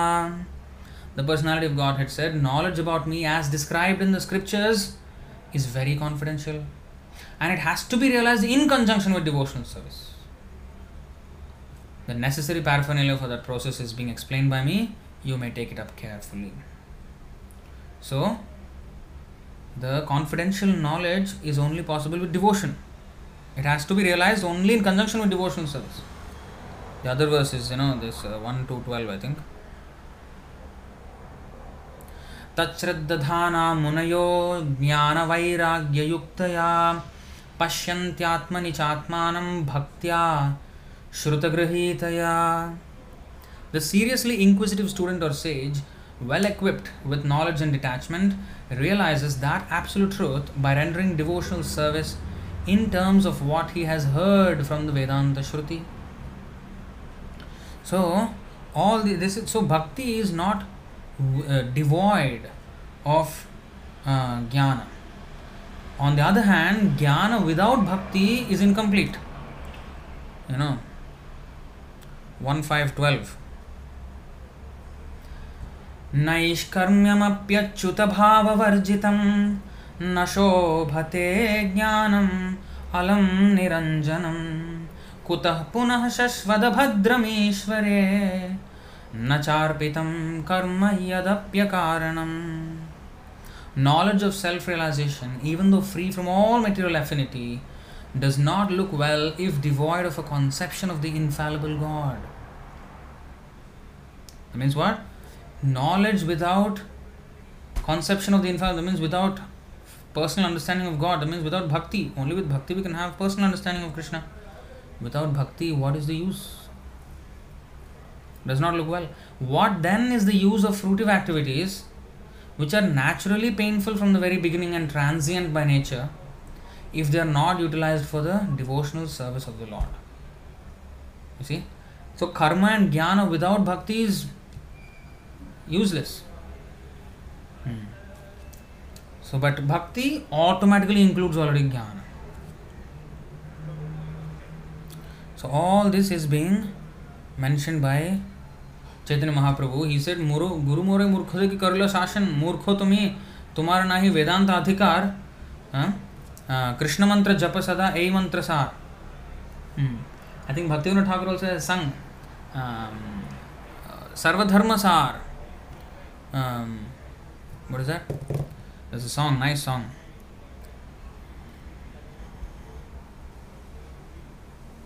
What is it? Uh, I'm thinking of that line. Nadia গোদ্রুমে নিত্যানন্দ মহাজন পাথি আছে নাম হটে জীবের কারণ in that song he says सर्वमंत्र सार द संकेतन मूवमेंट इज़ सर्वधर्म सार hmm, the essence of all religious principles So, Krishna is the origin of everything. Therefore, when a person is fully Krishna conscious, it is to be understood that his relationship with Krishna has been fully confirmed. Lacking Krishna consciousness, one is only partially related with Krishna and is therefore not in his constitutional position. Although Sri Chaitanya Mahaprabhu is the Supreme Personality of Godhead, the spiritual master of the entire universe, he nevertheless took the position of a disciple in order to teach by example how a devotee should strictly follow the orders of a spiritual master in executing the duty of always chanting the Hare Krishna Maha Mantra. One who is very much attracted to the study of Vedanta philosophy must take lessons from Sri Chaitanya Mahaprabhu. In this age, no one is actually competent to study Vedanta. And therefore, it is better that one chant the holy name of the Lord, which is the essence of all Vedic knowledge. As Krishna himself confirms in the Bhagavad Gita 15.15. वेदैश्च सर्वैरहमेव वेद्यो वेदान्तकृद्वेद विदेव चाहम् By all the Vedas, I am to be known. Indeed, I am the compiler of Vedanta and I am the knower of the Vedas. Only fools give up the service of the spiritual master and think themselves advanced in spiritual knowledge. In order to check such fools, Chaitanya Mahaprabhu himself presented the perfect example of how to be a disciple. A spiritual master knows very well how to engage each disciple in a particular duty. But if a disciple, thinking himself more advanced than his spiritual master, gives up his orders and acts independently, he checks his own spiritual progress. This is equally applicable to not only Mayavadis but Vaishnavas even more so. Especially in our current situation in our movement. They are disregarding Srila Prabhupada's instructions like anything, concocting their own meanings out of Prabhupada's instructions. Every disciple must consider himself completely unaware of the signs of Krishna and must always be ready to carry out the orders of the spiritual master to become competent in Krishna consciousness. A disciple should always remain a fool before his spiritual master. Therefore, sometimes pseudo spiritualists accept a spiritual master who is not even fit to become a disciple, let alone a spiritual master, because they want to keep him under their control. This is useless for spiritual realization. Uh, disciple remaining a fool before spiritual master does not mean that okay yes i will be a fool. I will i will be eternally a fool. I will not read any books. I will be a rascal of the first order and i will irritate my spiritual master by act, acting foolishly. No no no no no. That is that is not being said here. When you, some people actually ask me this question you know why why uh, Prabhupada is saying that we should be fool before spiritual master? That means we should not study is it? This kind of question I I got that does not mean that he should be very, very thoroughly studying Prabhupada's, I mean, uh, the spiritual master's books. Uh, he should study the Vedic literature under the guidance of the spiritual master. But he should consider always himself as always fool. There's a nice uh, uh, this thing in the Rasikananda, the story of Rasikananda. Example, there's a nice example of this in the story of Rasikananda, who is a disciple of Shyamananda Pandit. Shyamananda Pandit is a Shiksha disciple of Jiva Goswami. So Rasikananda Prabhu, uh, he was a very, very great devotee and he was always very, very meek and humble before his spiritual master Shyamananda Pandit. He was such a learned scholar, Rasikananda Prabhu. But when he met, when he was in front of his spiritual master, he always put his head down as if he is, you know, ashamed of something. So meek and humble never dare to speak up one word in front of a spiritual master. But when a spiritual master is not there, he will talk extensively, preaching about Krishna. But in the presence of a spiritual master, he does not do it.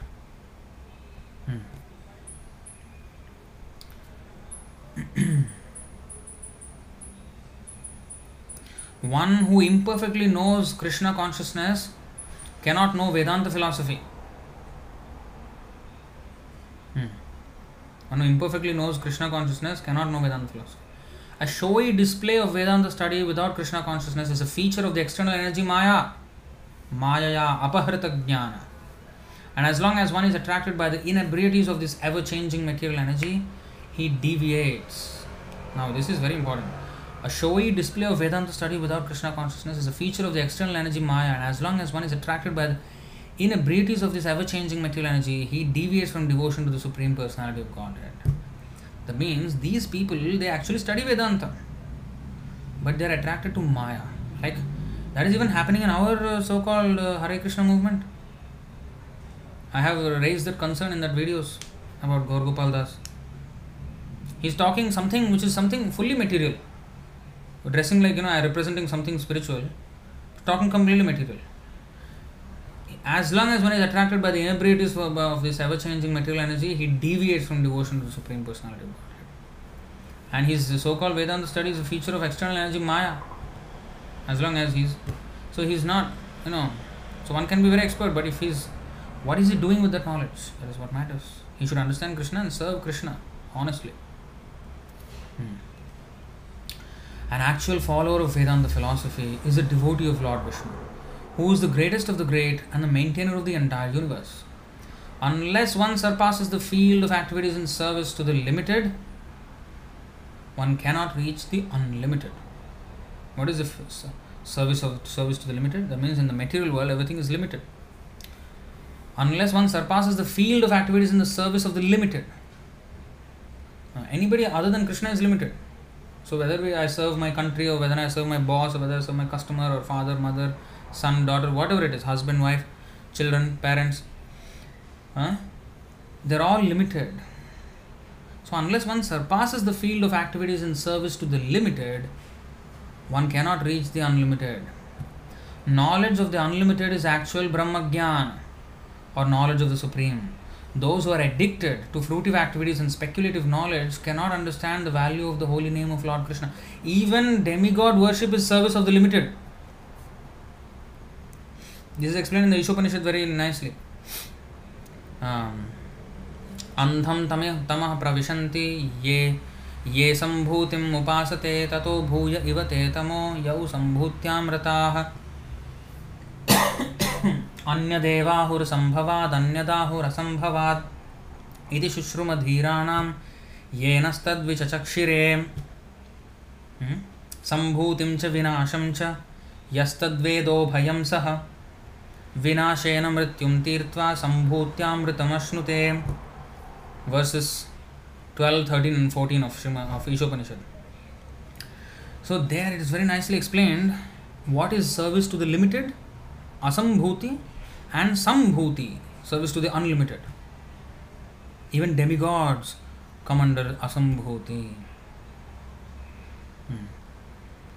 Now, in the sambhuti also there is impersonal sambhuti and personal, personal aspect of sambhuti. That's absolute truth.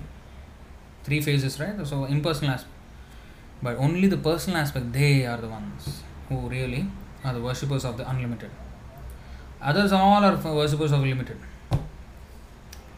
so knowledge of the unlimited is actual brahma gyan or knowledge of the supreme those addicted to the fruitive activities and speculative knowledge cannot understand the value of the holy name of lord krishna which is always completely pure eternally liberated and full of spiritual bliss one who has taken shelter of the holy name of the lord which is identical with the lord um, does not have to study Vedanta philosophy for, for he has already completed all such study.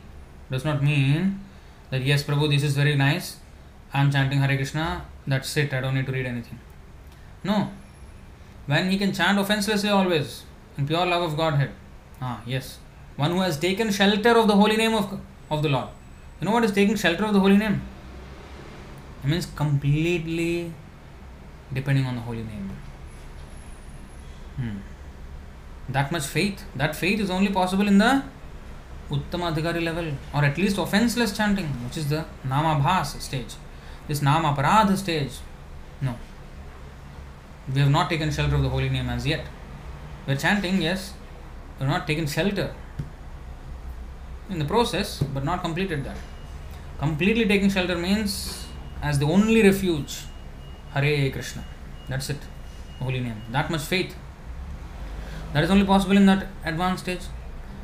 So, to get to that, we have to listen to the instructions of the spiritual master. Koryaikya. Gurumukha Padmavakya, the words of the spiritual master are the translation, his books. So, we have to read. That's why we have to read and study. We have to hear, we have to listen from the devotees who are reading and studying and following. Hmm. He does not have to study Vedanta philosophy, for he has already completed all such study. So, in other words, one who is chanting Hare Krishna, who does not need to study anymore, that means, what is the meaning of that? That means he has reached Vedanta. In other words, he knows all these things automatically just by the chanting of the holy name. It's not that he's chanting holy name and he doesn't know anything. No, no, no, no, no. He knows everything. The Gaur Kishordas Babaji, he was a illiterate man, materially. He did not even know how to sign his own name. He did not know how to read and write. But then he was chanting Hare Krishna always. And in fact, in one instance, he corrected even Bhaktisiddhanta Saraswati Thakur, who was a great scholar. Hmm. How does he know? He's only chanting illiterate, does not even read and write what Shastra he knows. He knows more Shastra than Bhaktisiddhanta Saraswati Thakur. Hmm. You see? He knowledge is he has everything. It's not that it's devoid of knowledge. Or it is not that it's a shortcut. Uh, without knowledge I can chant and I can go back. No, if you chant means you will automatically get the knowledge. Vasudev भगवती भक्तियोग प्रयोजितः जनयत्याशु वैराग्यम ज्ञानं च यद हेतुकम् Shrimad Bhagavatam 1.2.7 By rendering devotional service under the personality of Godhead Sri Krishna, one immediately acquires causeless knowledge and detachment from the world. That's why he does not need to learn again. He's already learned. That is one who has taken shelter of the holy name. Hmm, completely.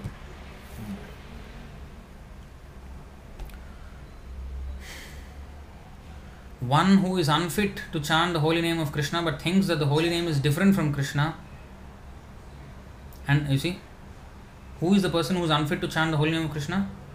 He thinks that the holy name is different from Krishna and thus takes shelter of the Vedanta study in order to understand him must be considered a fool number one as confirmed by Chaitanya Mahaprabhu by his personal behavior, and philosophical speculators who want to make Vedanta philosophy an academic career are also considered to be within the material energy. So, hmm, these people are unfit. So, to realize that the holy name and the Lord is non different, now we are theoretically accepting it. To realize that, see, I always know that when I am chanting Hare Krishna, I am with Krishna, I am not alone. Uh, that. Um, realization, that understanding, not just understanding, but actually feeling Krishna when chanting Hare Krishna. So that is the is the stage where we actually take shelter completely of the holy name. Now we are yes, we are in the process of taking it, we're not completely taken. So that is only Nama Bhas Shuddhanam, Shuddhanam stage. Then yes, all knowledge will be gotten. Hmm.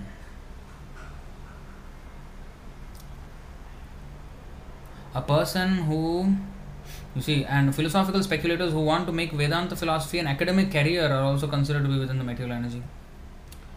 A person who always chants the holy name of the Lord, however, is already beyond the ocean of nescience, and thus, even a person born in a low family who engages in chanting the holy name of the Lord is considered to be beyond the study of Vedanta philosophy. In this connection, Srimad Bhagavatam 3.33.7 states अहो बदश्वपचोतो गरीयान् यज्जिह्वाग्रे वर्तते नाम तुभ्यम् ते पुस्तपस्ते जुहुवुः शश्नुरार्या ब्रह्मानुचुर्नाम गृह्णन्ति ये ते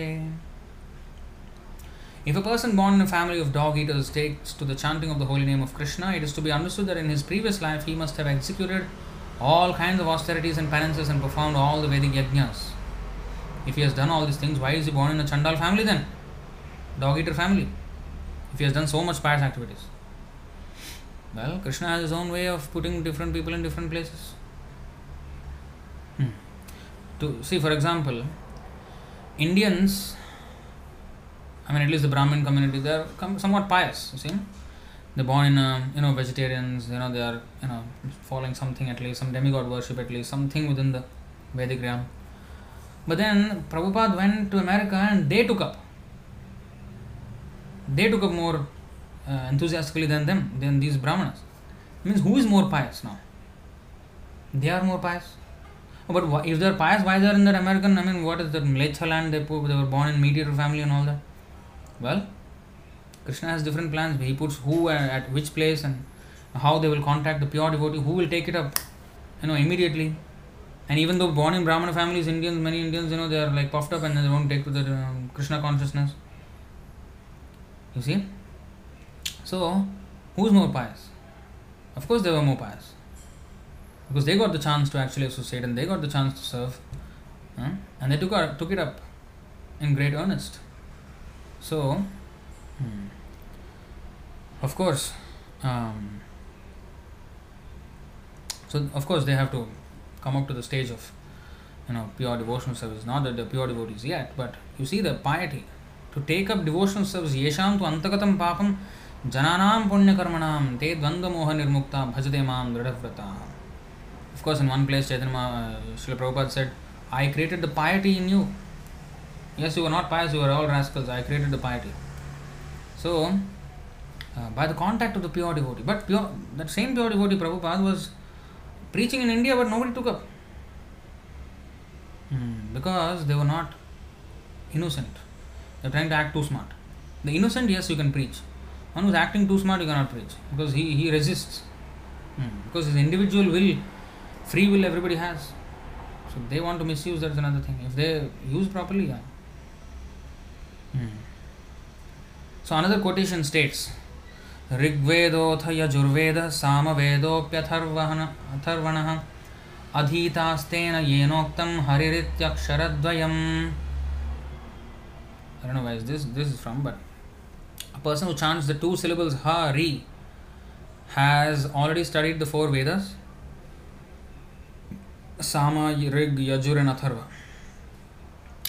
So, taking advantage of these verses, there are some Sahajiyas who, taking everything very cheaply, consider themselves elevated Vaishnavas but do not care even to touch the Vedanta Sutra or Vedanta philosophy. Hmm. We were just now talking about these kind of so called devotees who don't read. A real Vaishnava should, however, study Vedanta philosophy, but if after studying Vedanta one does not adopt the chanting of the holy name of the Lord, he is no better than a Mayavadi. Therefore, one should not be a Mayavadi, yet one should not be unaware of the subject matter of Vedanta philosophy. Indeed, Chaitanya Mahaprabhu exhibited his knowledge of Vedanta in his discourses with Prakashananda Saraswati. That you will see now. How he defeats, defeats Prakashananda Saraswati. I don't know whether we have time to you know go through all of that. I don't think we have much time. But um, we will continue either this or next session. Thus, it is to be understood that a Vaishnava should be completely conversant with Vedanta philosophy Yet he should not think that studying Vedanta is all in all and therefore be unattached to the chanting of the holy name. Hmm. So instead of understanding that studying Vedanta is all in all and therefore no need to be attached to the holy name, he should not think like that. Hmm. A devotee must know the importance of simultaneously understanding Vedanta philosophy and chanting the holy names. If by studying Vedanta one becomes an impersonalist, he has not been able to understand Vedanta. This is confirmed in the Bhagavad Gita 15.15. Vedanta means the end of knowledge. The ultimate end of knowledge is knowledge of Krishna, who is identical with his holy name. Cheap Vaishnavas, Sahajiyas, do not care to study the Vedanta philosophy as commented upon by the four Acharyas. In the Gaudiya Sampradaya, there is a Vedanta commentary called Govinda Bhashya, but the Sahajiyas consider such commentaries to be untouchable philosophical speculation. And they consider the Acharyas to be mixed devotees. They are not pure devotees. They are still, you know, have attachment to jnana, knowledge. That's why they are writing all this commentaries and all these things. We are only pure devotees, we don't concern ourselves with knowledge, we're just chanting. And the Buddhus, they don't know anything in the. If they are uh, confronted, they cannot uh, defend even one thing about the Vaishnava faith. And they themselves engage in uh, illicit activities. Thus, they clear, they are clear, they clear their way to hell. See, Prabhupada is saying, thus they clear their way to hell. Sahajiyas go where? Hell.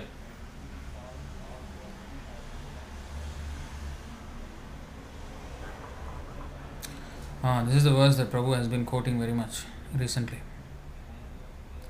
Now, this is a long verse. We will continue this in our next session. Hmm.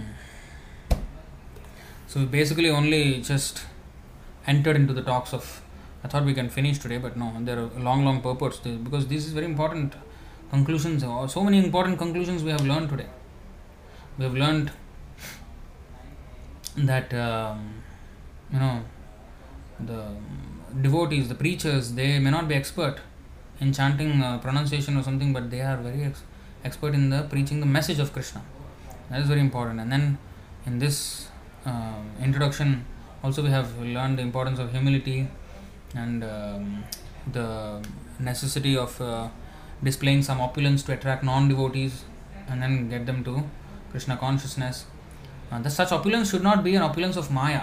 Such, such opulence should be opulence of Krishna. Like sometimes devotees, uh, so-called devotees in our movement, they are trying to say that, oh, this Gaur Gopal's motivational speech is because we want to get them, get them attracted, and then give them Krishna consciousness later. So now let us attract them with material talks, and you know gives them the motivation, and then the, later on, ah, we will give them some spiritual talk, and then all this. That is uh, exhibition of Maya opulence, and that is not the Maya Vaibhav. Krishna's opulence, Krishna's own uh, Chaitanya Mahaprabhu's effulgence is his own effulgence. He is taking sannyas is his own opulence of renunciation, not anything material, nothing to do with material. So such opulence is okay. So temple like Prabhupada, you know, if I sit under the tree, who will come? But temple, yes, people will come. They all like Prabhupada. He was preaching in India for so many years. Nobody listened to him. But when he went to America and brought the Americans, and Prabhupada said, "You are my dancing white elephants." So when the Americans started dancing, Europeans started dancing, wearing dhotis, saris, chanting Hare Krishna in India, oh, thousands of people came and thronged at the programs. Big, big programs used to have. In fact, until 30,000 people also came. I mean, it's a stadium, you know. I mean, the whole stadium will be filled. So that big, um, you know, audience. Why? Opulence. What is the opulence? Oh, Americans have become devotees. There's something attractive, something attraction. So that is what kind of opulence? Not simply you know hire some Americans and come come you I'll pay you something you come and dance here. he actually made them devotees, and out of devotion they were dancing. That is spiritual opulence. He showed. They are attracted to the body, yes. Oh, because they were ruled by the British, and British people changed their culture and made the Indians as Westerners. Now it is it was odd, satisfyingly odd, to see the Westerners dance as you know dressed in Indian clothes and dancing to Hare Krishna Mahamantra. That was very you know mind-boggling for many people, and they started paying attention. So with the Americans in India, ah, Prabhupada importance grew because he showed some opulence to attract their attention. Without their opulence, they were not interested. Hmm. So, so these are uh, so that is another thing we have learned, and then um, there is um, the importance of humility and the importance of you know this grammar. You know how grammar is not important, and the Mayavadis think it is important. Uh, that we have seen, and humility and the lack of understanding between the non-devotees and the devotees they don't, the non-devotees they cannot understand the devotees' humility. They think it is depression, and they don't get it. And uh, so that's another thing we have learned. I mean, and then the power of the Mahamantra, how it is very very potent, and how one should be a disciple. How one should, and how this Vedanta study is not for Kali Yuga people. Every so many so many things we have learned in this few, in this session. So we will continue in the next session. We will take so many questions that are there.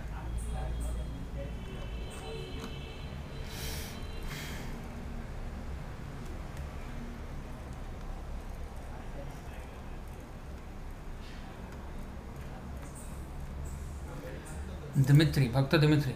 I am studying for the upcoming BVA test and I am not sure that I understand Bhagavad Gita 2.47. It is said that we have to work, but we're not entitled to the fruits of action. Does the fruits of action mean only money?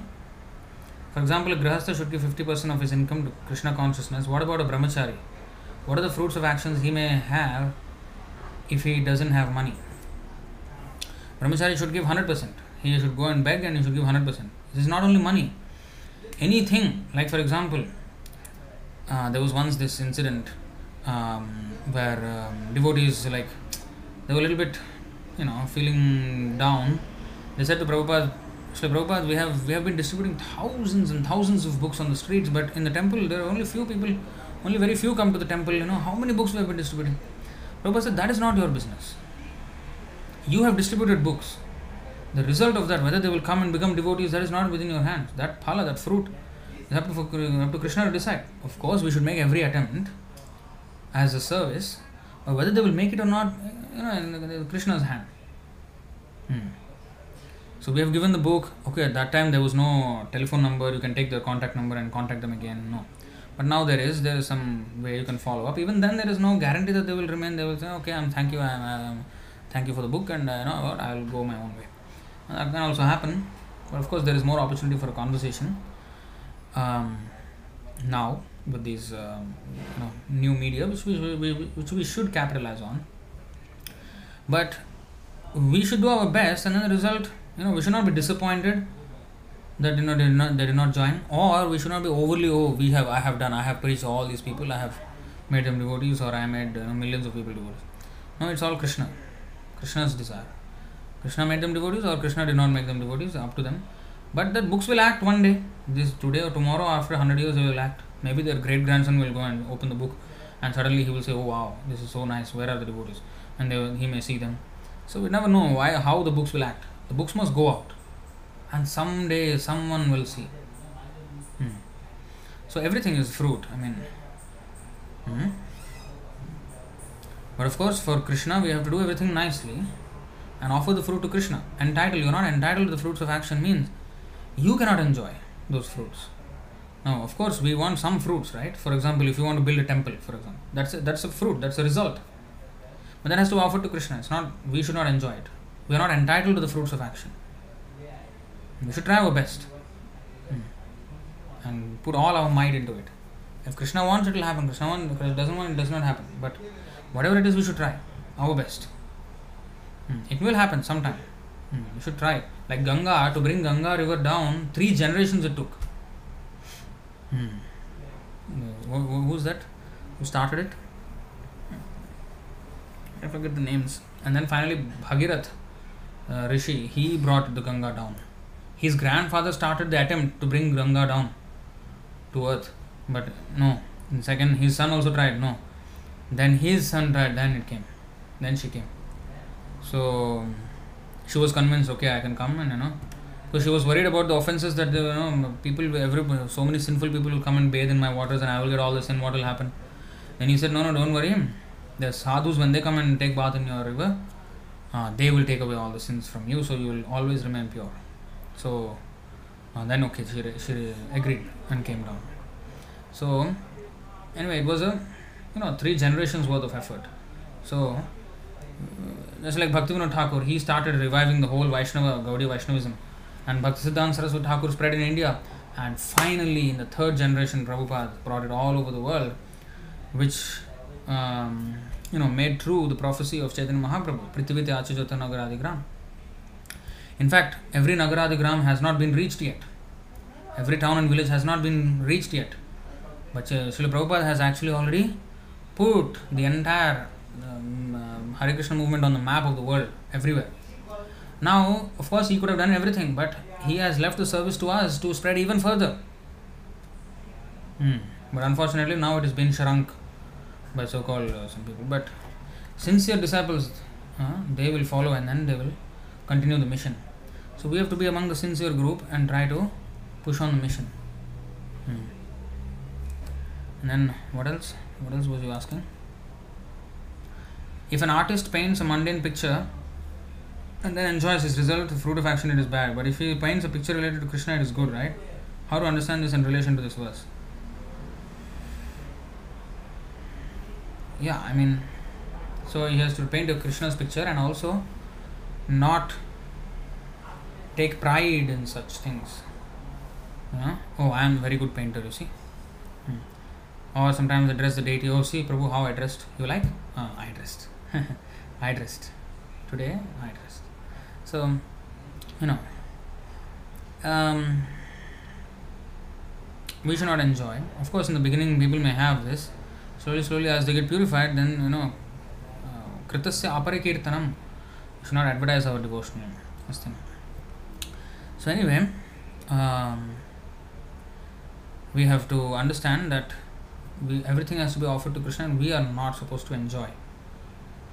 Now, suppose that painting on the temple sells, I should not get any credit out of that, right? I should not earn anything from that. So that is one way, you know. That is how to look at it. So everything is Krishna's. So all the devotees who painted for you know Prabhupada, all Krishna's pictures, all it is, you know, it's the society's um, product. I mean, it's their uh, asset, not their own personal asset. So everything is Krishna's, you know. So what? Uh, next question. Dhiradas, Hare Krishna Prabhuji. Chaitanya Mahaprabhu said that for devotees reading many books is not good, but we see that Chaitanya Mahaprabhu himself sang and quoted many verses. Yeah, so he has compiled for us, right? In fact, नाना शास्त्र विचारणैक निपुणौ सद्धर्म संस्थापको So, the Goswamis also studied Nana Shastra Vicharanaika Nipunao Sadharma Samsthapana.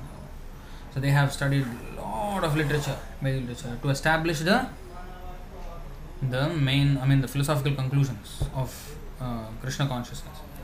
Now, such we don't have to make study again. That's why the, they were empowered to do all this. Their spec- specific instruction to the Goswamis was to write books. So, Nana Shastra Vicharana, Eka Nipunao, Sadharma Samsthapako. With one mission, they studied all the books to establish the Krishna consciousness as the Sarva Dharma Sar. Hmm. As the Sankirtan movement as the essence of all religious principles. So, they have given us, so we will take from them, that's it. Why do we have to make research again? They have already done the research for us under the benediction of Chaitanya Mahaprabhu. That's why it is said, Narottam Das Thakur has sung, रूप रघुनाथ पदे होइबे आकुति कबे हम बुझबो श्री जुगल प्रीति I cannot understand Radha Krishna without going through Rupa and Raghunath or the Goswamis. Hmm. That's why we are called Rupanugas. Rupanugas means we are followers of Rupa Goswami. Rupa Goswami is the head of the you know Shad Goswami. Of course, his brother is elder to him, but no, he Rupa Rupa Goswami. So we are their followers, the followers of six Goswamis. Hmm. So um, they have done it. Chaitanya Mahaprabhu himself quoted. But we should not unnecessarily go in here and go there and you know, do this and that research. They have already given us why we should go. Similarly, Srila Prabhupada has given us already now. Uh, and everything is there in his books. Uh, what is necessary for us. So we can you know use all these things for our preaching mission.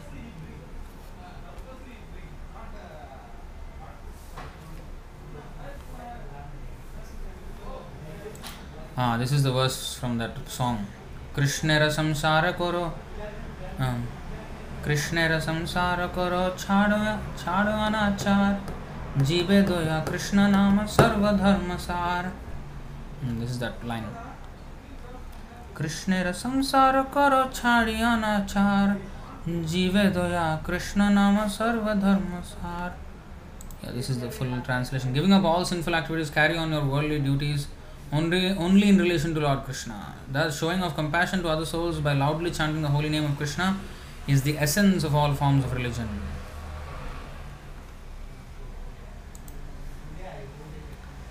In Hare Krishna TV, they have done few shows like how to do perfect financial planning, breakup के दर्द से कैसे बाहर आए. I don't know what to say.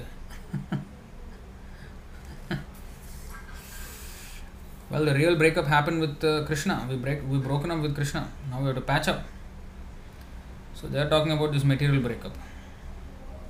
For those who don't understand Hindi, they are saying how to get out of the pain of a breakup from boyfriend girlfriend. So you know they made a video like that in the ISKCON uh, Krishna TV YouTube channel, and the other one is what perfect financial planning. They're going in a totally different direction. Like um, what is that verse? Huh? Today morning also Prabhu was showing.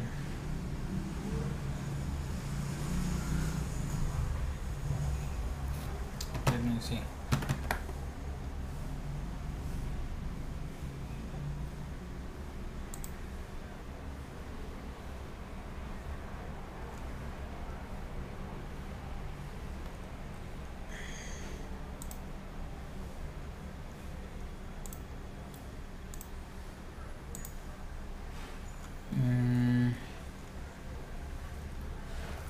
What is that? Mm.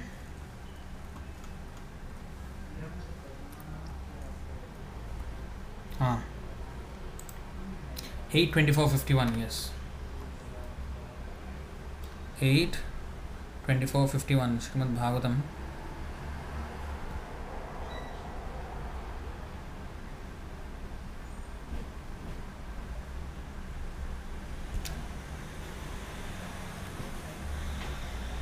जनो जनस्या दिशते सतीं गतिं यया प्रपद्येत दुरत्ययं तमः त्वं त्वव्ययं ज्ञानममोघमञ्जसा प्रपद्यते येन जनो निजं पदम् A materialistic so called guru instructs his materialistic disciples about economic development and sense gratification. Perfect financial planning is economic development, and breakup in all this is sense gratification, lust, kama, artha and kama. Dharma, artha, kama, moksha, artha and kama. And because of such instructions, the foolish disciples continue in the materialistic existence of ignorance. But your Lordship gives knowledge that is eternal, and the intelligent person receiving such knowledge is quickly satisfied, sorry, is quickly situated in his original constitutional position.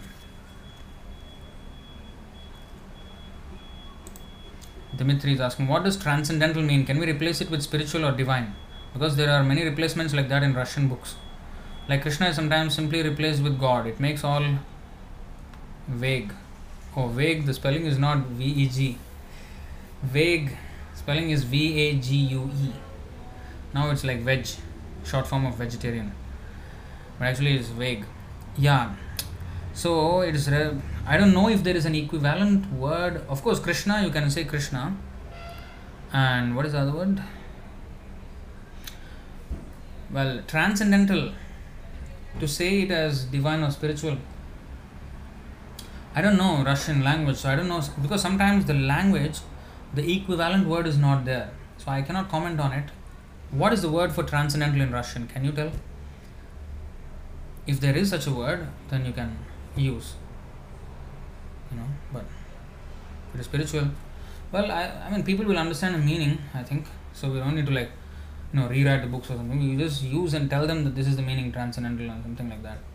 For now, I mean, don't have to we don't have the wherewithal to write the rewrite the books again just for those words but god if there is krishna and they translate it as god that is mm, not very clear but i think sometimes uh, it is said the supreme lord and I, i've seen in russia they say gospoda gospoda means god so the lord god i think that's okay um, but when it says specifically krishna in, in english then it should be as Krishna in the Sanskrit.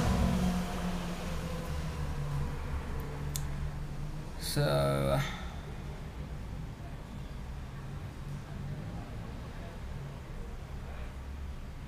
Dimitri is saying Wiki says in philosophy, transcendence is the basic ground concept of the word's literal meaning from Latin of climbing or going beyond, albeit with varying connotations in its different historical and cultural stages. It's, it includes philosophies, systems, and approaches that describe the fundamental structures of being, not as an ontology, but as a framework of emergence and validation of knowledge of being. Transcendental is a word derived from the scholastic des- designating the extra categorical attributes of beings. Now, that makes a lot of sense. Uh, I mean, if, if you don't know what that is talking about. Anyway, like, even they say, oh, we have to transcend.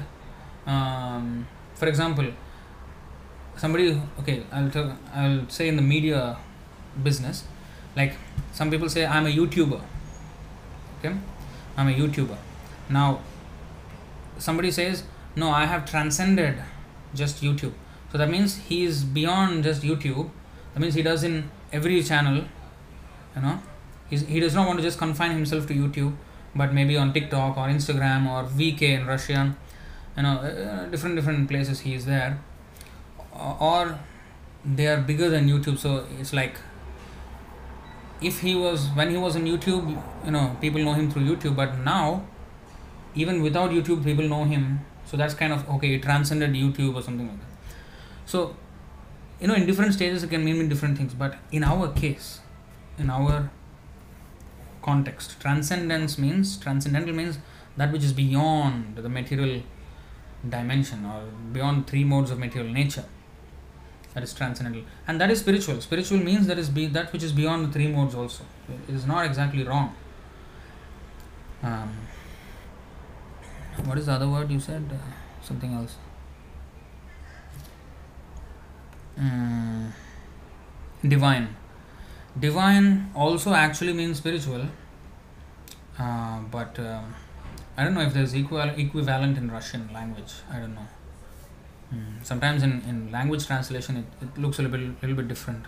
Like there are many words in Sanskrit of which there are no English equivalent translation. You can only come close to it, but you cannot have the exact translation, the exact flavor of that translation. You cannot have. So I mean, but still, you see, still Prabhupada has, you know, translated into English, and it makes effect. The effect is there that we are becoming devotees by reading his books. So that should be seen. So after all, all these words must be directed towards that. So I don't know about the language specific limitations, but this is the thing. So anyway, what is this next question? Shivani Rampal, I want to take your advice. I want to be Krishna conscious, but my family is very much against it. They do not allow me to avoid onion garlic food, outside food. I can't still wake up early for Mangalarti. What should I do? I can't, I chant hiding from them. Please advise me what to do. Request you not to tell it to my mother, not only her but anyone. Kindly do this favor. Sorry if I ask question which is out of topic. Sorry I ask anything wrong. Well, what to do? You just chant. You just chant more. I, I what can I do? I know. You, you just have to chant. Now you're attending at least classes. You have this. Some people don't even have. Like my mother and my sister, they never had this chance also. So, many years they have, they were barred from communicating with us you know because of some family situations anyway now it's better but the thing is you know you know there are you know situations happen so but we cannot lose like my, my, my mother is still chanting despite all the challenges she still chants and you know so you try to keep to that at least you are uh, able to interact by live streams you're participating in the bva program you can study you know like that you, you, you follow at least that is not gone not all is lost so take the association like that. Anyway, even if you come here, what are you're going to do? You're going to listen to the classes, or of course you can do some service here. But then you know, try your best. What can what can I say? And depend on Krishna and pray to him. Pray to Srila Prabhupada, pray to Chaitanya Mahaprabhu, pray to Lord Krishna. I mean, we know we know this only that you know. Chaitanya Mahaprabhu Adilila, chapter 14, text 1. कथञ्चन स्मृते यस्मिन् दुष्करं सुकरं भवेत् विस्मृते विपरीतं स्यात् श्रीचैतन्यं नमामि तम् that are very difficult to do become easy to execute if one somehow or other simply remembers Lord Chaitanya Mahaprabhu. But if one does not remember him, even easy things become very difficult. To this Lord Chaitanya Mahaprabhu, I offer my respectful obeisances. So we pray to Chaitanya Mahaprabhu to bestow his mercy. Pray to Srila Prabhupada. And that's it. And uh, things should work out right we if we have just single pointed attention or devotion to krishna krishna will you know uh, smoothen things out for us next Dimitri Prabhu, your explanation of transcendental makes sense because people usually call any miracle divine or spiritual but don't know what it actually means. In fact, I'll tell you, when Prabhupada was there, people are using even the word transcendental in that way there was a group called Transcendental Meditation. Even now it exists. It's a complete Mayavad nonsense. Uh, by my, I think Mahesh Yogi something you know the by some pseudo transcendentalist. And even now celebrities also they follow this so-called transcendental meditation. So they are also they are, they use the transcendental word also in a cheap way. Yoga. The word yoga is very heavy word, very meaningful word, but they use it cheaply. Never mind whatever they use, we use how Prabhupada used it in that context. And if they have a different idea of what is transcendental or spiritual or divine then we will we explain to them. That's what that's where preaching comes. We should explain to them like for example some people think oh the spirits and all this you know tantric you know ghosts and all that this is all spiritual. This is not spiritual. So to, they don't know what is subtle body but they don't know what is gross body and they don't know what is spiritual body. So they don't know these distinctions so we have to explain to them you see that's what it's all, all about waiting for AMA session. Oh yeah, forgot about that. you know, I want to share something. it's um, I don't know which conversation, but Prabhupada said like this. You see. Uh, I can't uh, show it on the screen because it's not on the computer, it's on my phone. I'll just read it out to you. It's a short one. You see, Prabhupada is saying like this. I, I have not noted the exact date when he said this, but he said like this. So these things, that means he was talking about uh, all the topics, Krishna conscious topics and anything. So these things, one after another, everything is very clearly explained in this nectar of devotion. Of course, um, he's asking. I think that particular thing was on nectar of devotion. Um, but regarding anything about Prabhupada's books, right? So, so each chapter, Prabhupada is saying, so each chapter you should read very carefully, and if you cannot understand, read it repeatedly.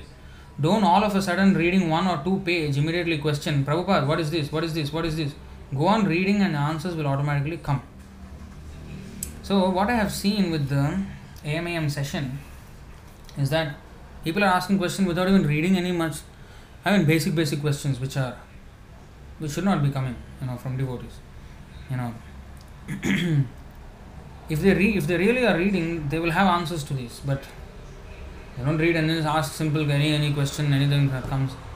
So we will do AMA, but I think this time we will kind of filter and answer those which are more meaningful, which come after reading Prabhupada's books, and then you something is not clear.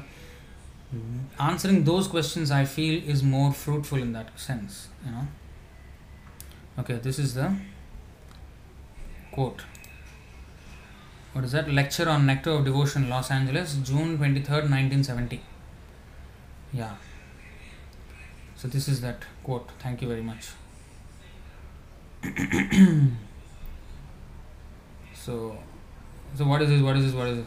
Prabhupada says, read first. Read Bhagavad Gita fully, and then you know. You, actually, actually, this is true. Honestly, when I was reading, I never really asked anyone questions. I just read and read and read and read. Go on reading, that's it. Even if something, you know, just read, go on reading. And then eventually the answer will come. It will become more and more clear, more and more clear as we read on. Of course, if something is uh, not clear even after reading and you're trying to understand not clear, you can always ask. But such questions will be more, you know, fruitful than just asking anything and everything. Prabhu, how to chant, or uh, no, Prabhu, uh, should I uh, um, uh, should I put tilak? You know, come on, I mean, I'm not going to answer all these questions. I'm going to answer some quality questions, I would say. So we'll come up with the MM session again. I think uh, today is what Saturday. Maybe this Monday we should probably do because next Saturday, next it's all going to be busy with Jhulan Yatra, and the festivals and all that. So maybe this Monday we'll we'll do that. All right. What is this? Short question by Dimitri again. Is it okay to read Krishna book? Because I'm reading the third canto but Krishna book to describe rasa dance and all that. Perfectly okay. Because you will be protected by Prabhupada's presentation. So, in fact, Krishna book was sold as separate book even in America. Those who don't know anything about Krishna consciousness, they were given Krishna book. So, of course, you can. My questions for AMA, AMA are based on the third canto I'm reading now. Okay. We'll try our best to explain as much as we know and purify ourselves. Alright, so thank you very much. चैतन्य महा चैतन्य महाप्रभु की जय। चैतन्य चरितामृत की जय। कृष्णदास कविराज गोस्वामी की जय। षट गोस्वामी की जय। श्री प्रभुपाद की जय। अनंत कोटि वैष्णव वृंद की जय। निताय गौर प्रेमानंदे। हरि हरि बोल। हरे कृष्णा।